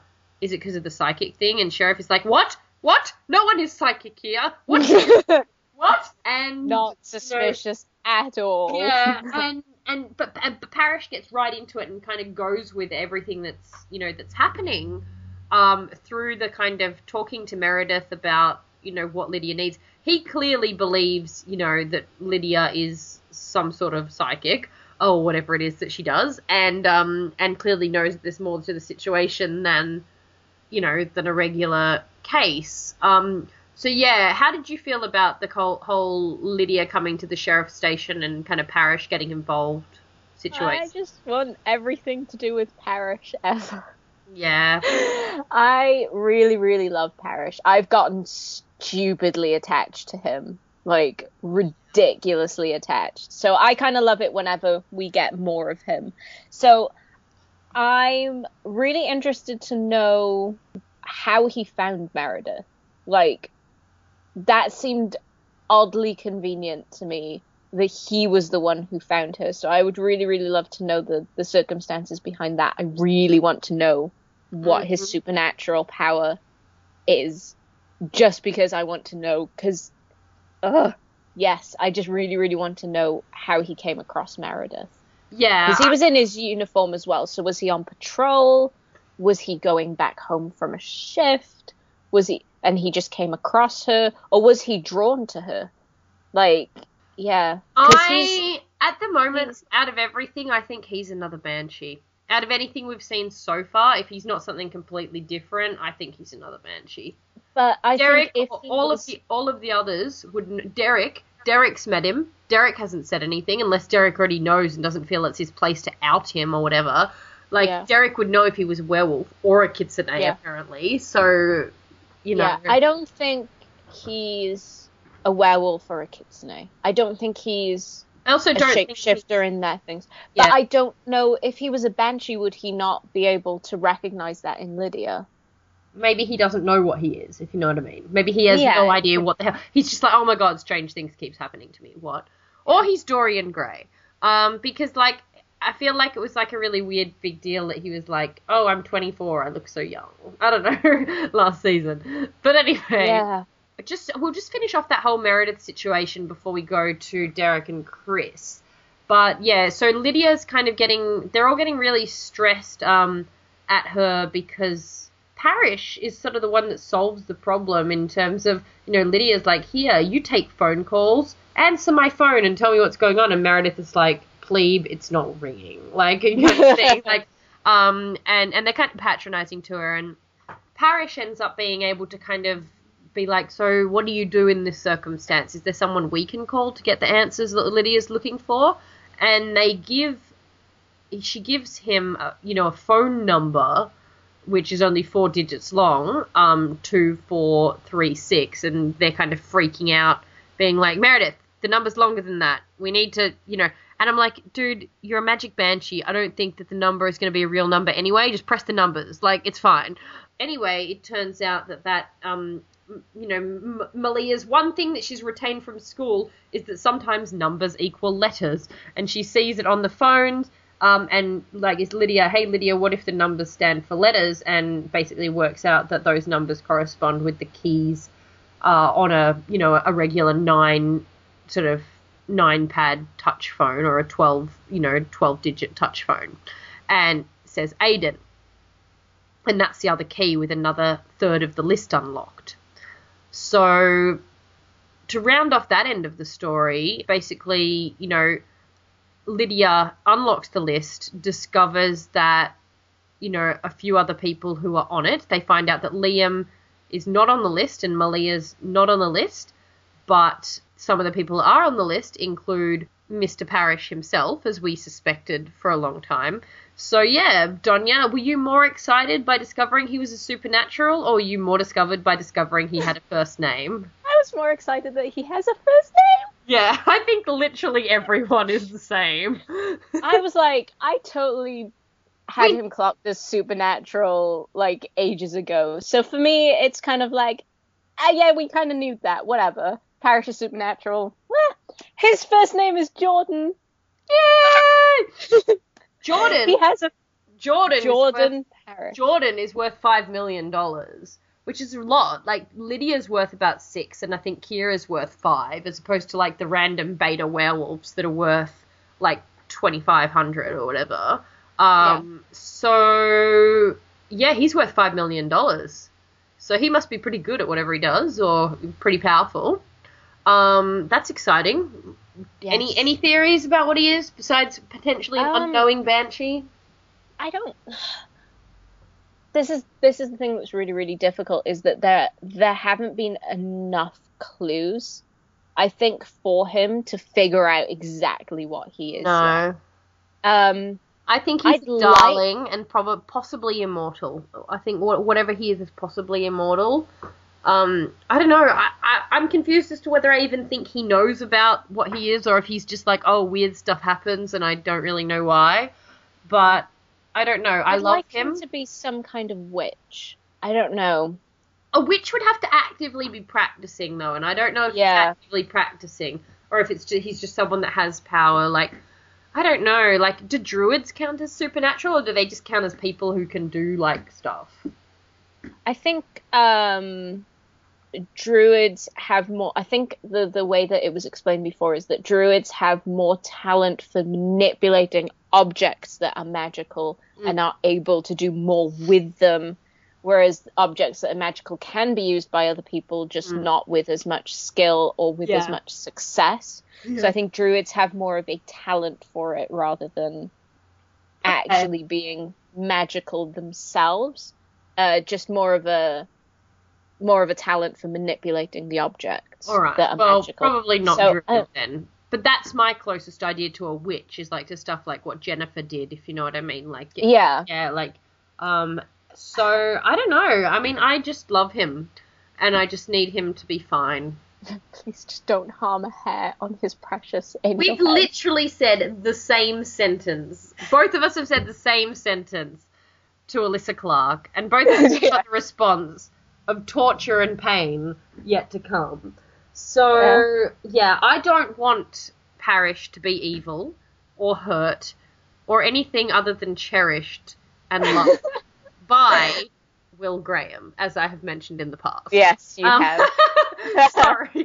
Um, or Derek. Derek is fine. Uh, but uh, but an- or anyone, Lydia. You know, I just want him to be safe and happy and adorable and uh, delightful and all of those good things. But they're gonna do something horrible to him, and, and I'm gonna be very mad. upset. I'm But yeah. so. So going in a bit of a circular motion back to lacrosse, they give a they give a call through to uh, to Stiles because Lydia's unlocked the list and they discover the other person um, who was actually the person Garrett was going after on the field was uh, Brett. Brett, tall Brett, also a beta werewolf apparently, and he gets stabbed with the uh, the basically um, another weird knife thing in the yeah, bottom of his weird knife thing. And, and and Scott was all like, "Oh my god, no one got stabbed. They, you know, they missed." Or they said, "Oh my god, they, you know, they stabbed Brett. They they missed. He got Brett instead of Liam. He missed." Turns out he didn't miss, and he was going for Brett the whole time because Brett was on that list and worth a million as opposed to five hundred thousand or two hundred and fifty thousand. Even though he's a beta, so he must have been relatively important in some way.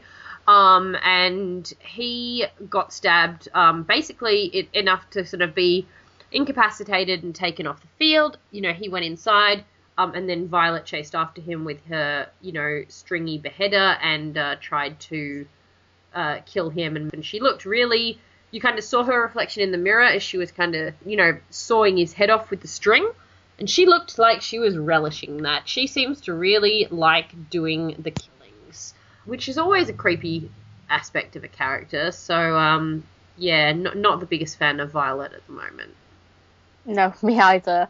Like she's very, very into killing people. I, I, mm, Mm. which, but that makes her. I think that makes her a really interesting villain. The fact that she, I don't think there's anything that could be redeemable about that. How much she enjoys it. Yeah, And I in in villains I actually really enjoy that if they are unapologetically doing it for their own their own reasons and for them their reasons are completely rational and for them they believe in them wholeheartedly and there's nothing that can sway them. For me, those are the most interesting villains when they believe they are the heroes of their own story. That that for me is where villains become very very interesting. Uh, Like I I do like villains who are more in a morally gray area who can go either way.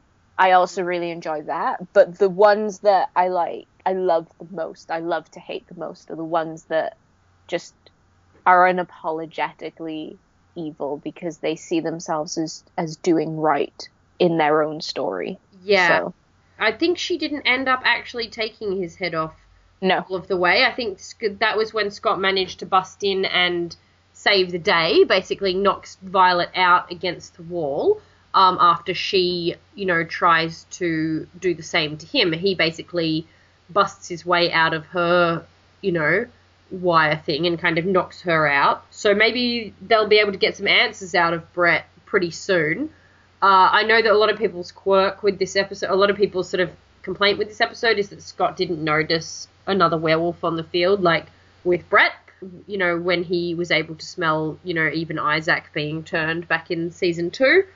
But, you know, whatever. I don't, you know, I, I don't I'm not have, I don't really I'm not sure. like I don't know if he was more concerned and more wrapped up in Liam and keeping an eye on Liam and and focusing so heavily on that Yeah. that he just blocked everything else out. Mm. Because for him, I don't think I mean they didn't really know that Brett was going to be a target. So their their focus was pretty much almost entirely on Garrett and on Liam. So I don't know if if you're focusing your senses so mm. wholly and entirely on those people that you're gonna completely just be blinded to the fact that there was anyone else. I mean, is that a possibility that if you are trying to focus so much on something else that you're not you're not Noticing. engaging you're not engaging your senses enough to notice anyone else I which suppose. could yeah. be another lesson for Scott if that is a thing that he needs to remain more open to his surroundings rather than trying to kind of tunnel vision everything down into Yeah. one kind of thing. So that that could be a possibility of where it was going. Yeah. Obviously we're not we're not sure why he didn't notice. Yeah, it may have just been a bit of an error, or it may have been that he is, yeah, obviously, you know, he could smell Liam and therefore, like, was just assuming that any, oh, bit of a werewolf smell was, you know, was Liam. I, I don't know whether it's just like, oh, just because you can smell that well if it's engaged all the time or whatever. But Yeah. I don't know. He was Whether- definitely trying to find out about Isaac, so, so yeah. Yeah, or whether d- does each werewolf have its own distinct smell? Like, do they all smell a little bit different, or is it like one all-encompassing smell? And I'm gonna like I'm gonna make a really terrible terrible joke. Is it all like just a wet dog smell? Ew. Like, is it just is it just that kind of scent though? Is it just all just one all-encompassing scent that is werewolf, or are there subtleties to it? Because we don't know. So, for sure example, there if, is. If if Liam is on the field and he smells so much of werewolf to Scott because hey, that's my that's my werewolf. I made him. This is the scent. You know, Yeah. if that if that was all that Scott was focusing on, if if if werewolf just smells like one thing, Mm. then he probably would have just been like, no, it's Liam. It's it's just Liam. Yeah. I I mean, don't- I don't know either. It's it's not something we really are going to have an answer for at the moment. Um, but yeah, Scott manages to do the Phantom of the Opera thing and keep his hand at the level of his eye so that the thing doesn't. Uh, random musical theatre reference, which probably about three people listening to this understand. But uh, yeah, he, he manages to keep the string from choking him. Busts out. I hope he kept it. I hope he doesn't just leave it on the ground for her to find once she wakes it up. If you know what I mean. She needs that toy taken away from her. Like, um, I was just like, you better not just leave that there. Like, when wait for her to wake up and get it. And there's you know big debate about whether he should have just killed her, but I don't think that he's really that kind of uh, a dude. No. So. I think uh, justice through the law is probably Yeah, but she, he- she's killing. things. Who's the law? Where's the werewolf? sheriff is the law. Where's I werewolf court? law. Where's werewolf court? Like, how does how does she get But the reprimanded for that? in in the eyes of the law, she has killed Innocent people. real in, innocent real people who and she has to explain that. She's like, oh, they were werewolves, and that a werewolf killer was giving me money. They're like, sure, honey, okay. Yeah. No, no. So I mean, she she's not, as far as we know, she doesn't have any supernatural abilities. She is just plain old human going around killing yeah, people. it's not like So- these people didn't exist in society or anything. Yeah, these people existed. These were real people. The the authorities are aware of them being killed. Yeah. They can now link her back to Mm, to those with because they've got they've got the weapon. They've got the murder weapon. well, so you know she could still be tried in the, in the face of That must be fun. Yeah. So yeah, so Scott, they now know that it's definitely uh, Garrett and Violet, at least for for some of them, and and they knew about the mute. You know, I'm wondering if how many other assassins were going to come and see that want a piece of the the 117 that might be taking over some parts of the list as well. Um, hopefully not too much, too many more. They're all a bit stressful, but uh, but yeah, there's still plenty of people for them to kill, so that will be fun. Now, the the name, the keyword, Aiden, is obviously another person killed by the Oni who was very uh, important to Lydia. Yeah. So, who's the third name? yeah this is the thing i've been trying to puzzle over this and thinking I saw they're a creepy thing on Tumblr that would say it would be it would end up that the third name was Stiles, and then the Nogitsune would turn around and be like, haha, it has been me, the Nogitsune, the whole time. Except it was written much more dramatically and creepily than that. That like he's been playing them the whole time, and that Stiles is actually the uh the was dead, and and that the Nogitsune had been playing a long game in in Stiles' body. So Oh, let's hope it's not so that. creepy Um, because I think they don't want to go back to that. Let's cross our fingers.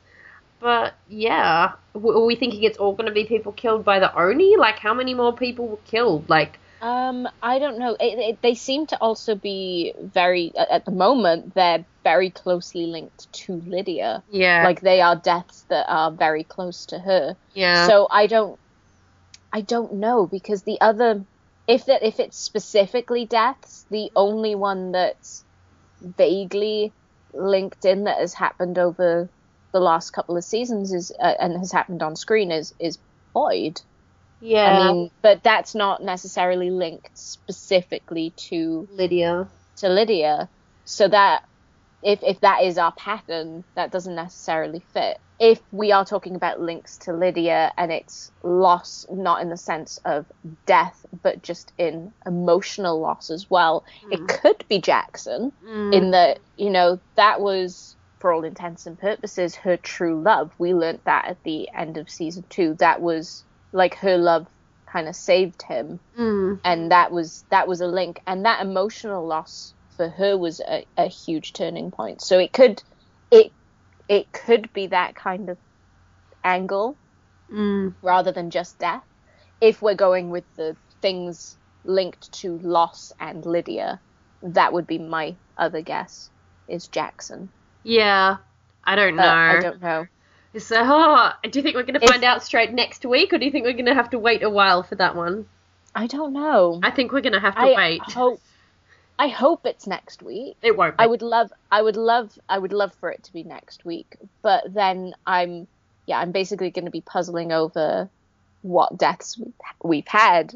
I'm that are that also wondering what. Maybe it's someone who hasn't died yet, and they're going to die, and then they're going to be on the list. Anyway, um, let's let's not, shall we? But I, I don't know. I mean, I think that it's potentially, you know, who else could be on the third list? You know, Liam and Malia, if the people happen to know about Liam and Malia. But, like, you know, if, if we're counting them out, then there's actually a bunch of people that aren't on the list yet. But maybe Lydia will discover, like, her mother's name or something like that because the whole Banshee Oh. family, like, thing. Like, there's clearly going to be someone important on the third list that we don't necessarily know about, if you know what I mean. Haven't we been told that Lydia has a sister? Yeah, ages ago. I don't know if they even remember that they said that, but yeah. Yeah. What if she's on the list? Yeah, I could be could be good. Ah, I don't know. There's so much potential for Mystery. but what if Greenberg's on the list? Oh my god, please, guys! If you haven't, if you haven't like locked down that episode yet, which you probably have, because I know you finished filming the whole season, put Greenberg on the list. Greenberg on the Just list. Never commented on it again, but just put him on the list. Yeah. Um. Anyway, anyway, yeah. So that I mean that's sort of all we have in terms of the list, and and you know Meredith obviously being being present, Parrish handling her, um, and then the Lydia, um, you know Lydia's whole situation going back through to the lacrosse game. And the other aspect around this episode off is Chris Argent returning uh, to be with his best friend and you know adopted son Derek Hale. Um, Derek takes Chris to his vault to show him what Kate was after, and he shows him the the Triskele that Kate was trying to steal. And this is the scene that we saw filming. And um, it was it was not you know it, it, it was not the most action packed scene of all time. It was just some shots of them talking and turning that Triskele over in their hand. And it took such a long time. This is the thing that we were talking about way back in the day when we did our, our sort of um, recap from being on set, where we were like, the kind of precision that goes into filming. The shot of sort of Chris holding that Triskele in his hand, sort of turning it over, just the shot of his hand, and then handing it back to Derek. They took like 20 minutes to get that one like hand turning over thing right. Like, like seriously, like it was, it was ridiculous. Not ridiculous in a bad way, but it's like and it's really When- hard. yeah, when and uh, this this is the one moment that I will take away and cherish for the rest of my life. when they finally got the shot that they knew was going to go into the episode when they when they were like, "Yes, Jen Lynch cut that scene by just going fucking A." And that is going to stay with me for the rest of my life cuz that was just the perfect summation of like how she works as a director, but also just the entire kind of feel of that whole set was Mm. just so laid back and so casual. That is probably the one thing Yeah. I, I will always cherish and take away from that is is just that one line. Just yeah. that was perfect. Like genuinely did take so long to just get it right. I think it was because there was like a hair that kept getting on Flying onto the Triskele or something, and yeah, so they kept having to rub it off, and yeah, so it took them a long time to get that because it just kept getting that like a little bit hairy. It was yeah, it was really it was really weird. The whole experience was very strange, but it was cool. It was great. Um, and I mean, so yeah, so this is the scene we saw. Um, uh, yeah, we you know we got to yeah, as I said, talk to sort of Jr. and Hoechlin, you know, in between takes of this scene, basically. Um, so we were there, we were there in the background of that scene, on you know on the other side of a wall, not Yeah. not not being seen on the camera, obviously. Yeah. Um, but we were there, and and yeah, it was it was so weird. But yeah, um, as I said, if I can, I genuinely can't remember if I've mentioned this before, or if this is something that I wasn't allowed to say until this episode aired, or until we discovered the 117 million. But yeah, this we were talking to Tyler Hoechlin about this, uh, you know, about the vault, and he sort of mentioned that he was just like, yeah, 117 million dollar kind of. He kind of dropped that bomb, and and I didn't realize he was talking about a legitimately like correct number. You know, I thought he was making a you know a crazy amount of money number until the episode title came out of 117, and I was just like, oh my god, spoiler. Um, yeah, but um, but yeah, he we were kind of like, oh, so he has like a magical bank vault filled with like treasure money, and he's just like, yeah, because like we I always knew he was loaded. But and I was just like, yeah, but I thought he lived off the insurance money. He was like, yeah, exactly. Like he collected insurance for the deaths of like eleven people, and that's what he'd originally thought about Derek being, you know, somewhat rich. Uh, but apparently he's even richer than that, just based on like weird old family money, which we still don't really know how they obtained. And that vault's full of some weird stuff besides the money, like like skeleton small animals in glass boxes and all that kind of stuff. But uh, aside from that, Derek basically shows Chris, you know, he he, he brings Chris to the vault and shows him the Triskele and said, you know, this is what Kate was trying to steal. You know, we use it to train young werewolves uh, to kind of control the shift. And I was like, does Derek really still think Kate was really after the Triskele when Peter said that it was fake? Like, does was that a lie of Peter's? Was that meant to be a bluff? Like, is the Triskele a really important thing? Like, does Derek not think that it was part of a like? If the whole thing was a heist, was Kate, like I said, was Kate an unwilling participant? Did you, you know was she? Did they kind of follow Kate and Derek, and they were like, oh, okay, when we go in there, we'll break in behind them, or you know, we'll, you know, or we'll trick her into thinking that she needs the Triskele, and then we'll, you know, we'll bust in as well. Like, was she a knowing part of the heist? Like, or did she genuinely I- want the Triskele? I think she genuinely wanted the Triskele because uh, we got that line that was um, from Chris saying that Kate hasn't always been particularly great at control. hmm So, knowing that even as a human she didn't have much control, Mhm. that desperation now that she's got all of this this uh, this power behind Yeah. her to control herself, um, I think she was latching on to whatever information she had, and if whoever was behind that heist to try and get some kind of access to the vault, which apparently they needed Derek for, which is mm-hmm. why the whole de aging thing happened, and so on and so on. You know, using her to use Derek to get in, they had to give her a reason for wanting to go into the vault, but try and make her think like it was for her her, benefit. yeah. It's her idea because she's such a fiercely independent Mm. character who who works on her own morals and almost her own version of the code, her own skewed kind of bastardized version of it. That yeah, she had to she had to have some kind of reason for wanting to go there and giving her that that object, that that thing to focus on, that that thing to search for. I think that's going to be something that they planted there and she's placed the importance on that. I Yeah. don't think necessarily that she she knew about the heist, Mm. that she was involved in it in a level that meant that she got a cut or whatever.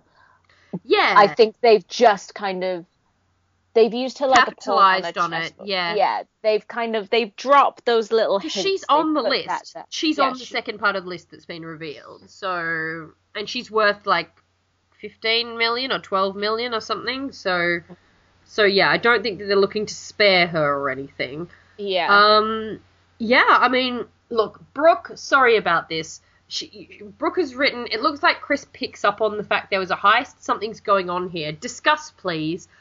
I don't know what you're talking about. Sorry. I don't think Chris is involved. not involved, I but like really- picks up on the fact that there was a heist. I, I don't know. I mean, Derek knows they were, they know the money was stolen. I'm not Yeah. not sure it's not exactly a secret. It's not yeah, it's not exactly a secret that they've had the money stolen from them, and I imagine that off-screen Derek has probably explained. Yeah. I mean, it may be that Derek started to, you know, Chris started to put together the pieces of, oh, um, Kate, you know, was tricked into this as well, and and and all of that kind of stuff.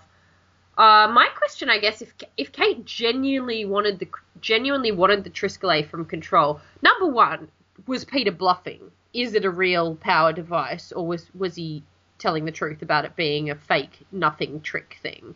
And number two, if she really wants it for Control, as, aside from de aging Derek for some bizarre reason, is Kate really like? Is she bad? Is she being particularly evil? Like, d- she de-aged Derek, which was creepy as hell. Uh, but perhaps she doesn't know any better ways to handle her emotional problems, and that's the only way she knew how to get through. She knew she couldn't get through to the real Derek, but she genuinely, genuinely wanted the help of the um, the Triskele and wants to control herself and be a good girl. Seems a bit far fetched, though, doesn't it? Yeah, I think that with the Triskele coin, I think that what it what it is to the supernatural community is probably one of those myths that's gotten blown out of proportion a little bit. Mm. So it's like almost chi- Chinese whispers through the mm. supernatural community of sorts. The the Hales have probably used this as a learning tool, but the way that it's kind of dispersed out is that it's an object that gives them greater control over the shift and over their emotions, mm. whereas it's just for the Hales as an internal thing, it was literally just a tool to teach them how to yeah. control that for themselves, and almost as a as a anchor point until they figured out what their anchor yeah. is for themselves. But you know, you know how things like that get. You know, you if you place an uh, an importance yeah, on an like object that. over time. People Donya, are gonna start have you ever seen that so episode of The Simpsons where have you where Lisa's like, you know, I could tell you that this rock keeps tigers away, and it wouldn't be true. I could just tell you that, and you know, it, it, it's nothing. It's just it's just a rock, right? And Homer's like, yeah, and you know, just a stupid rock, yeah. And then she's like, yeah, but you don't see any tigers around here, do you? And, and Homer goes, Lisa, I would like to buy your rock, and it's like literally the same situation, if that makes yeah. sense. Like it's like, yeah, it's it's just putting an idea onto it, and and you know, because it seems to be in conjunction with the result, you know, you can spin it that way. And I'm wondering if we'll learn more about that if we learn more about this other pack that seems to have their own focus method, which is the whole the sun, the moon, and the truth, if you know what I mean. Yeah. Um, which seems to be their, you know, mental version of, of potentially focusing on the the Triskelion thing where they recited the alpha, be, you know, beta, omega situation. I think Yeah. you know the key to the, controlling the shift is just like meditation, and that's that's pretty much uh, just a tool for that, maybe. Yeah. But anyway, they kind of had that discussion of, you know, oh, okay, Kate needs to go to werewolf jail because I don't know, she's done a murder or whatever she's. You know, they need to pick her up and do something with her. And and Derek's like, yeah, but could you not take her to werewolf jail because I want to know what the hell she did. And what she did is, you know, at first, you know, he he was kind of like, oh, she's taken something from me. And he was like, at first, I thought it was something to do with my past. Like she clearly, and that's the thing. I said in another episode, God, are we ever going to hear Derek, this Derek, Tyler Hoechlin Derek, like talk about the Paige situation? And he doesn't. Like this is the closest he ever comes. You know, he says, I thought she took away something from my past. Like she took away the experience of of killing Paige and like you know taking away a part of his history. But it wasn't that. You know, apparently the the shift from blue eyes to to golden eyes um, is the first slipping backwards um, of his loss of his power. Apparently, he's now losing his sense of smell as well. It's not not coming as strong, and he is apparently having his werewolf powers stripped away from him, which is odd. Is that something you'd be interested in seeing happen? Him becoming Um, human?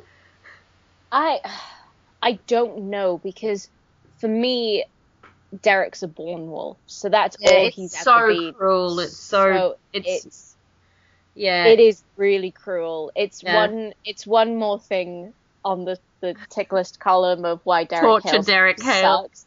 Maybe yeah, if he became it's a human, he could just go out to the movies and get Starbucks and just be like, la da da da da. Who Yeah. cares about Um, anything else? my my worry about this is if he's losing his power, is it being siphoned off to someone else? Well, yeah, I mean, from the trailer, it looks allegedly like Peter is getting stronger. So, yeah, so Peter doing it? Like, is it like if Peter and Kate secretly married and like the parents of Malia? And that would be creepy, seeing it's she slept Oh, with Derek as well. But yeah, oh.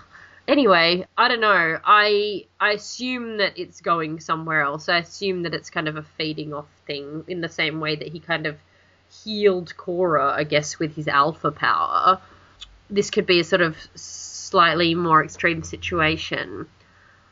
I don't know. He looks like, you know, even his reaction to that was kind of very, a, a little, you know, a little bit desperate, but very matter of fact. Like he's not, he's not having a stompy fit about it or a rage, rage fit. Uh, and poor Derek, it's just like he's used to shitty things happening to him by now. I know.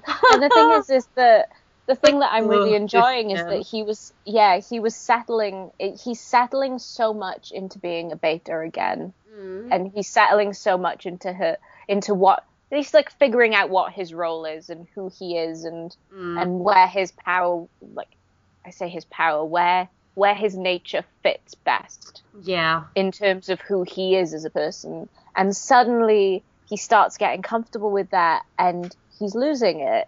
Like it's slowly slipping out of his fingers that kind of what what he can do as a werewolf. So that that for me is really tragic and heartbreaking and I am interested to see where they're going with it and what what that'll mean for Derek as a character, but also no, don't don't hurt him any more than he's already been hurt. Come They on. will. They will. I know worry. they will. think it's funny. I know they And I think Tyler Hoechlin thinks it's funny, so we're allowed to think it's funny. oh my god, I had a dream. I had a dream about Tyler Hoechlin the other night. It wasn't like a sexy dream. It was a it was a nice it was a nice platonic dream. But anyway, he was laughing so much about Derek's tragedy in my dream, and I loved it so much.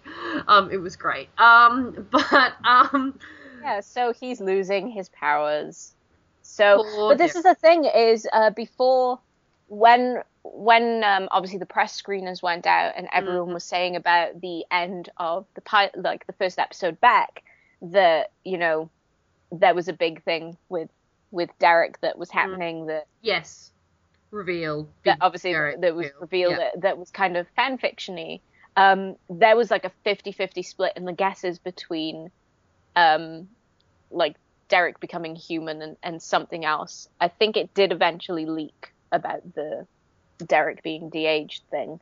Yeah. But the the large proportion of the fandom was on the side of it being Derek losing his powers and becoming human, and that's how they would have found him. Mm. So I guess you weren't wrong, guys. Clearly, this is a throw throwback or a throw out of, of that or Yeah. something to do with that. So I guess it was both. So everyone was right. Everyone wins. Poor Derek. I mean, it's Derek. kind of it, his his sort of fear about losing his powers. It is cruel, given that he's a born werewolf, Born has his power taken away.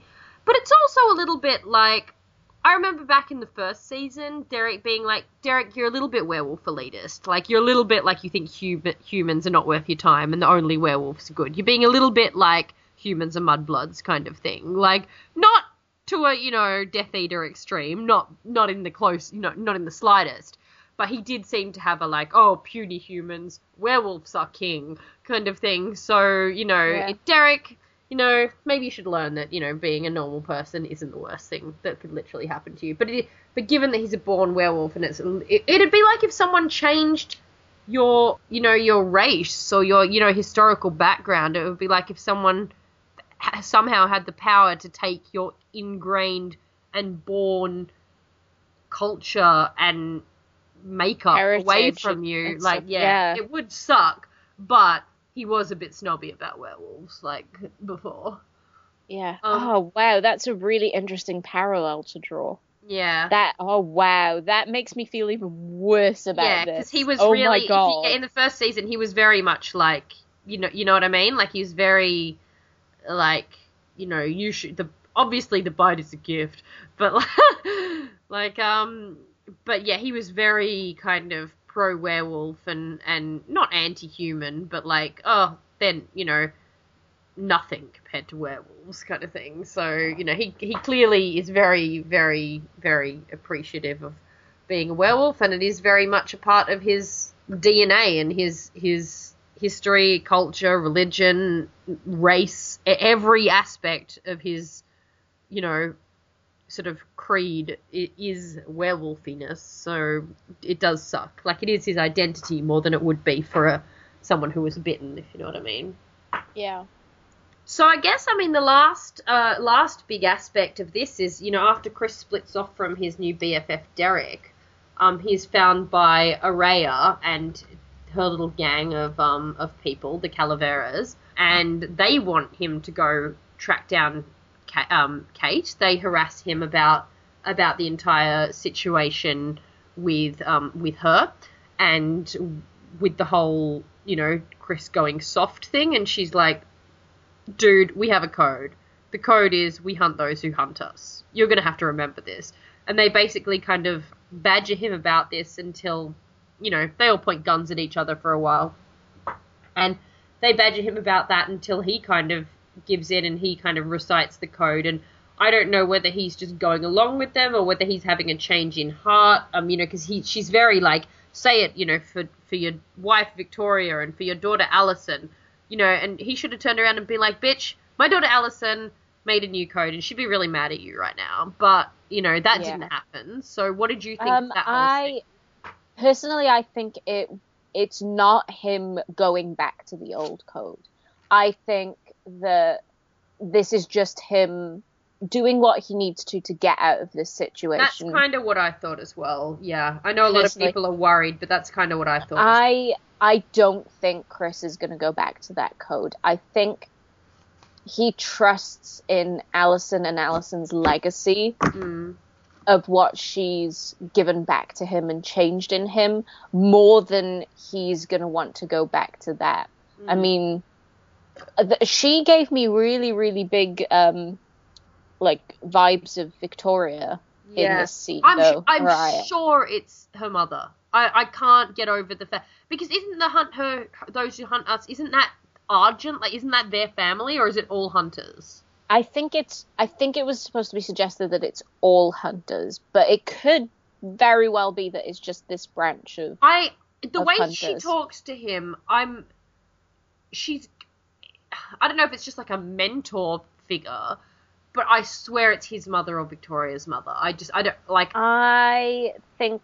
I personally think it's more likely to be Victoria's mother. yeah. I don't know why I'm getting that vibe. It was. I think it was because of the whole, the say it thing. Yeah. It's the say it. That Yeah. because she's done that. Victoria has Oh done yeah. that before. Yeah, yeah. And I mean Like, we know Victoria, you know, I, I don't know that much about um like South American culture in ter- or, or South American um sort of biological makeup. Like I don't know.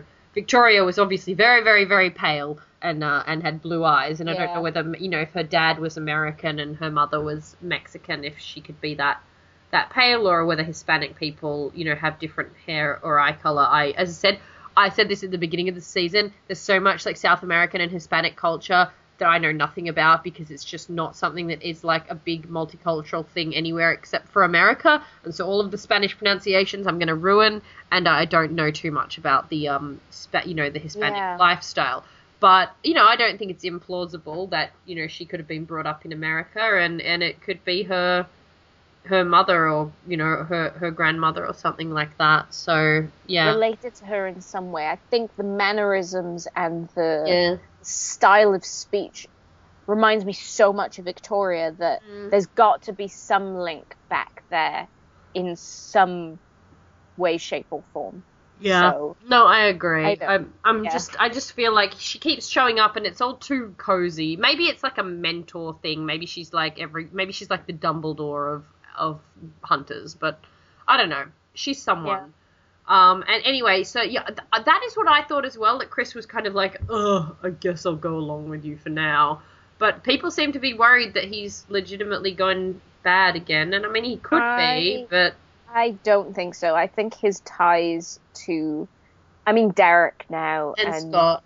and Scott, and obviously Allison meant so much to him. I don't think that he would sully her memory like that Yeah. by just forgetting about what, sh- like they, he wouldn't. I don't. I, I believe mean- in Chris enough, and and the force for change that Allison was in his life that he wouldn't so easily go back to that. I genuinely believe that it was just for him to get himself out of that situation yeah. so that he can still help. Because if he didn't, yeah. I I they probably would have put him down.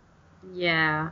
Oh, I don't know if they would have killed him just for that, but they might have, honestly. So you're like, yeah, they would have. um, um, I'm I I honestly believe that they probably would have. Like, cool. Seems reasonable. Um, oh, totally reasonable. now, was there anything else you had about this particular episode before we go on to a little bit of theory? Um, no, other than I need to find more people who are really enjoying Parrish and Lydia as like a Oh my potential God. relationship. Yeah, because I I'm do. just I mean, I'm literally oh that's all I'm reblogging right now. I'm if you not- go on my personal Oh, Tumblr, no. it's literally it's Parrish or Parrish and Lydia right now. yeah. That's literally all. Uh, I'm I mean, loving it I'm so not much. reading. I'm not reading massive like fan fictions or anything like uh, because I don't really have time for that right now. But um, but yeah, I definitely vibe it, and I'm very interested in it, and I'm just I'm interested very in, interested in it. and yeah, I'm I'm weirdly obsessed with the age dynamic as well, which is, they're not going to have time to address on the show, but for some reason, um, like like Sterek fan fictions that that end up like having the ages being have being fiddled with. Not that we really know how old Derek is, but where they're like, Yeah. oh yeah, yeah, the same age. There's only two, you know, two years. But yeah, I don't want that. I want to read about how it's weird that Stiles is 16 and Derek is 22. Like that, I want that. Like, um, I not I'm, that I was I interested really in find- 22 year olds when I was 16, just by the way. But now, as a 28 year old, I'm weirdly in, obsessed with like age gap things. But yeah, I Uh, think it's I think that is a very very interesting kind of commentary that you can make on Mm. relationships and experience differences and yeah.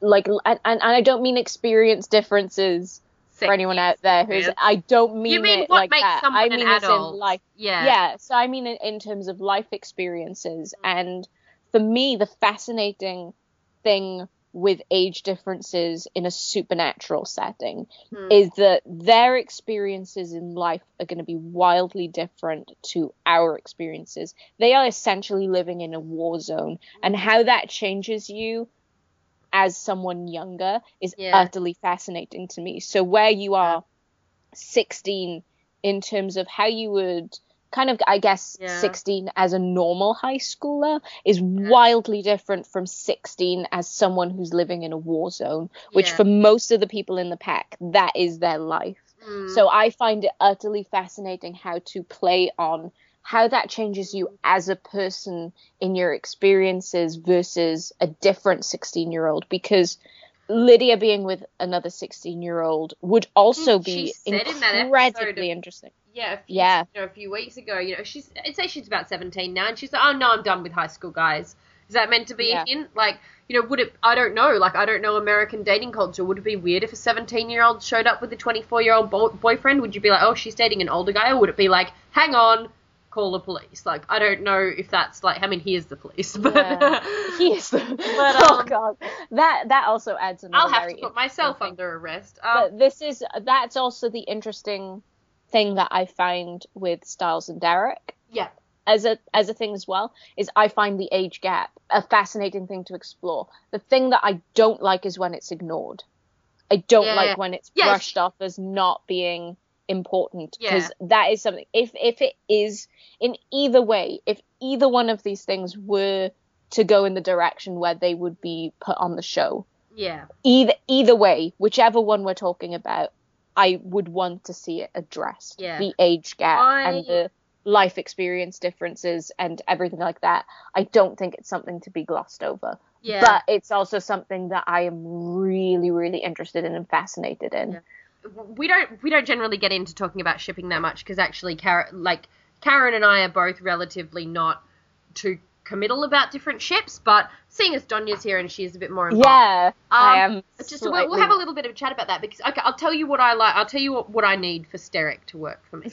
I, I need the age gap addressed, and I need Stiles to. I, I need. I don't like the sexuality thing being brushed aside either. I can appreciate that the world is one in which it doesn't matter what someone's sexuality is, and I, I think that that's a really good quality because obviously no one's going to have like a traumatic coming out unless they happen to hate themselves. But I don't like it being like. I don't like everyone. a- At this point, with the canon on the show, it is clearly not known that Stiles likes guys, even though it's semi obvious. And not that I, again, I, I, I don't particularly read a whole ton into like the canon of Sterek on the show, but if we were talking about that situation in fan fiction, which I do like, I would need eh, people like Scott, etc., to be like, hang on, what about it? I don't like it being. Unless you're sort of talking in the future where he, it's allegedly that he's already been like, oh yeah, I like dudes and girls, whatever, this is fine. I and I, I, I don't I don't need a traumatic oh my god I'm queer in some way but I like I, I need a kind of like I need some I need that to not be brushed aside in the same way I, I need the age thing to not be brushed aside. I think the questioning part would Yeah. be really interesting to see play out Derek? with Stiles. Um, Derek I don't need. Derek is I'm I'm I would believe anything about Derek before he came back to Beacon Hills. Maybe he was you know screwing guys all over New York City. Like I would I would believe him as as sort of um he's kind of the one that I wouldn't. I'm sure that again, I'm sure people like Scott would be like, "What the hell?" But if the, if it's from Derek's perspective, I wouldn't. I wouldn't need him I to be like. I don't feel. the I don't feel the need to have Derek be like, "Oh my god, I like a boy." I mean, he'd be traumatized about the age thing, but I don't feel him need to be like, "Oh my god, Yeah, I like I a boy." Because I feel like Derek at that stage in his life would know what he was, whatever we've seen, you know, regardless of whatever Yeah. we've seen on screen, if that makes sense. I think with Derek, he's so so private about Mhm. what is personal to him. Yeah. He doesn't share a lot of that. Yeah. That it would make it far more realistic if he if he did end up with a guy, hmm whether that is Stiles, whether that is someone else. You know, I I would be far easy far more easily able to believe that because there is such a huge gap of of what we don't know about Yeah, Derek's I life would, be- yeah, I would he's believe so that he knows. fiercely personal Yeah. about about himself and and his private life that you know he could just as easily like a guy and just not want to address it with anyone else because Yeah. really none of their business who he's hooking up Yeah. with I think- except for when they go around murdering people in which case then it becomes people's business a little bit but with stiles he went around murdering people. uh, with with stiles i think the questioning stage would be a really interesting Yeah. thing to play off Unless you And- got past the point in the canon where he was already having that happen, if you know what I mean. Yeah. At this point, if I am talking about a fan fiction that is set in the canon world with Stiles and Derek, I need Stiles to have the in either the internal questioning or people to be like, "Huh?" about it. Derek, I would believe had has his own shit sorted out behind his brain, if you know what I mean. Like I think he knows where he's at, and I think that we don't know where he's at, you know, but he does. If that makes yeah sense. yeah yeah. i think Anyway, yeah that's totally how i do it yeah no it, it is i think um And I, I don't actively. That's the thing. I don't actively read heaps and heaps of Teen Wolf fan fiction because I often get into things that has dynamics I don't particularly like, you know, or whatever. And you know, that's fine. You know, different people like different things. But yeah, if you happen to know any that have, you know, di- yeah, and it, it, I mean, it can get a bit sameish if it's all like, oh my god, Stiles. Nah. I don't. I don't like big dramatic like focus. The focus of the story is like, oh my god, I like a guy. How am I going to deal with that? Because that's not ever going to be the thing. But given that you've had so much back and forth about Stiles' and sexuality and and all that kind of thing, I. I liked I, I like to see a bit of a bit of a what the fuck in there about like oh hang on you know, and especially a what the fuck about it being Derek because you know on paper he not hates Derek, but you know he's antagonized by Derek, so I think Yeah. that's a bigger aspect. But anyway, we should probably move on from that. Yes, so um, Brooke has just sort of included a bit of a um, a list in terms of the a really good breakdown of the the, the hit list so far. Um, which is you know people in order of of value, which is Scott at the top, then Lydia, Derek, Kate, Kira, Noshiko, Jordan Parrish, um, Brett, and then a bunch of people who might be betas or whatever. It's you know got the ones marked that are already dead, uh, which is six um, six people so far. Carrie Hudson was the blonde girl, that was her name. ah, Um, yes, there we yeah, go. names that aren't on the list yet. Uh, Malia, Peter, Liam, and Meredith. Um, so she's a banshee as well. Obviously, Peter's a werewolf. You know, others are. Will the druids, Deaton and Morrell, be on the list? Uh, we don't know, but from what we've just discussed, we don't we don't think they are. Jordan Parrish is worth five million. Keys to the code, Aiden and Allison, both close to Lydia, both killed by the Oni. Um, relevant, you know, is that a coincidence? Um, or, or anything like that. What will third code be? Is there a pattern?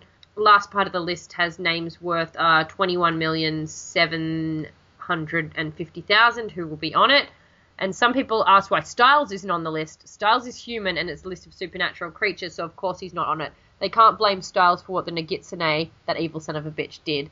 Um, that doesn't mean he's not in danger. He's friends with the most wanted, so he still needs to watch out because killers would do anything to finish the job. Last but not least, who is the benefactor? This is someone's Tumblr post, which I'll link in the thing, but this is a big question for us as well. Who is the benefactor? I've seen so many different opinions about this.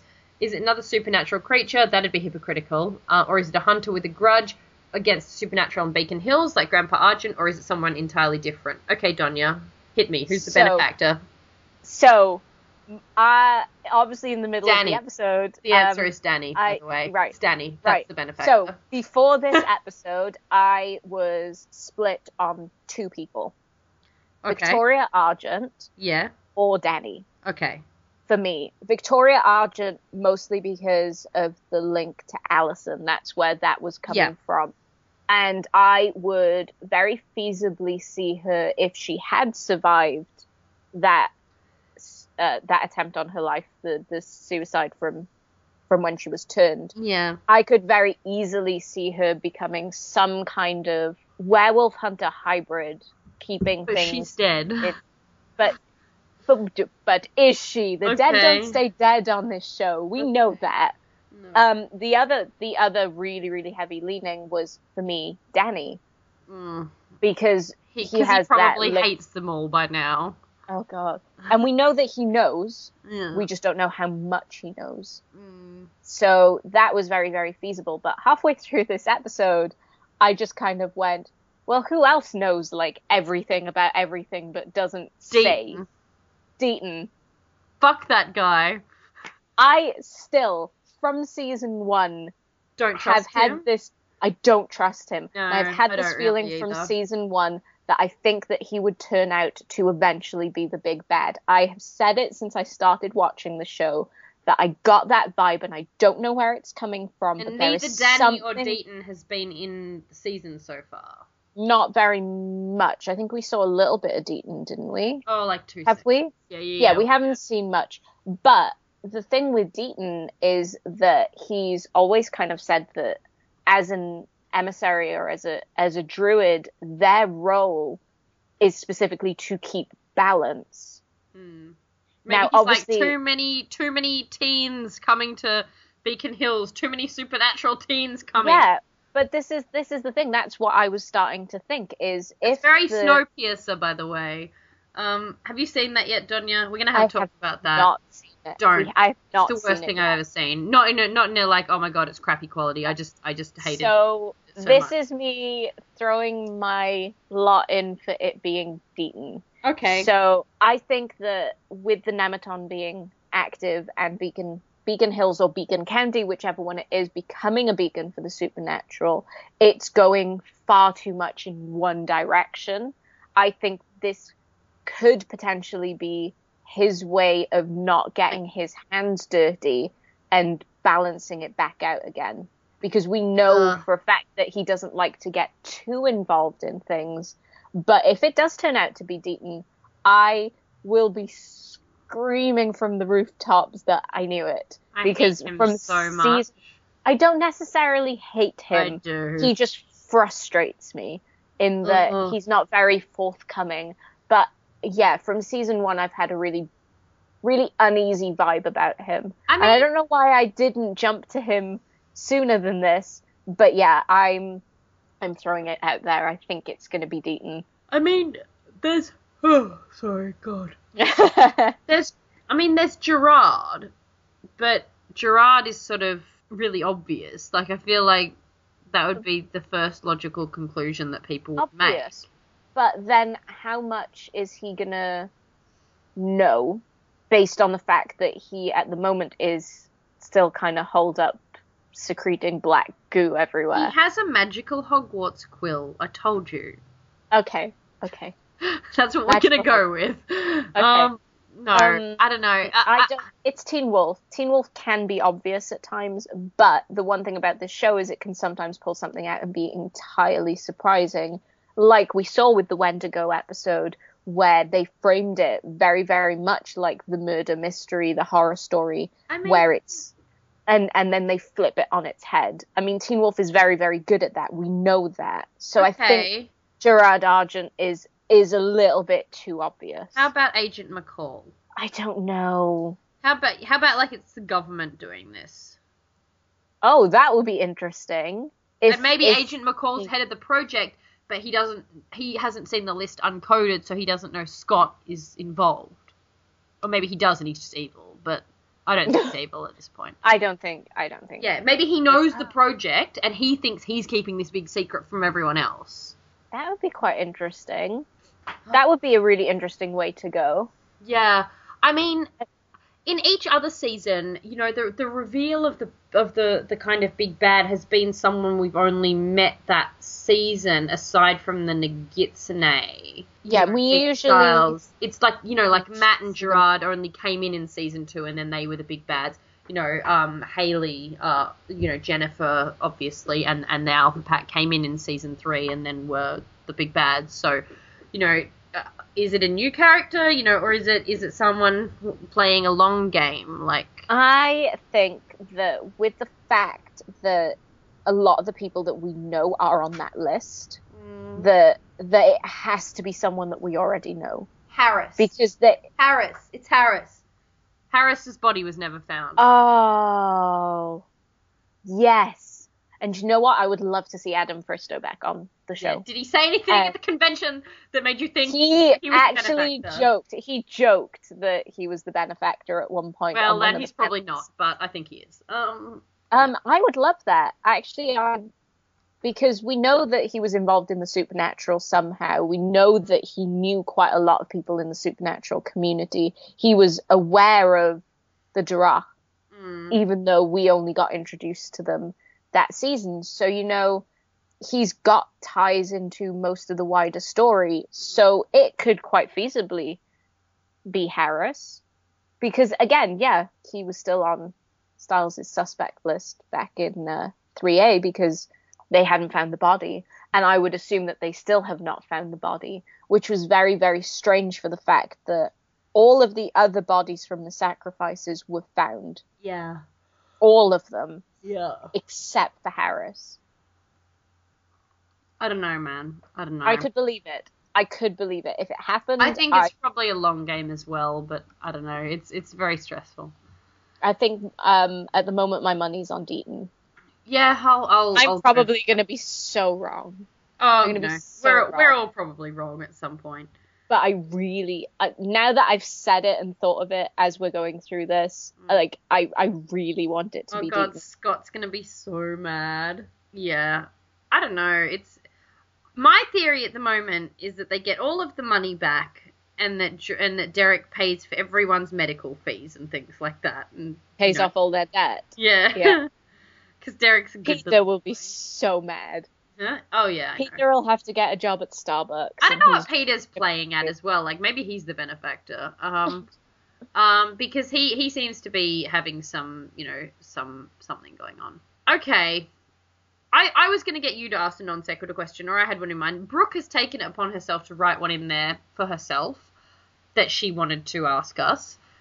Her non sequitur question so is coming from Brooke to us, to you and me, is on a scale from one to Derek Hale, how sad are you that you're not at Comic Con this week? Now, I didn't, I didn't even see this question before we started our rant at the beginning of the episode, so there's your answer.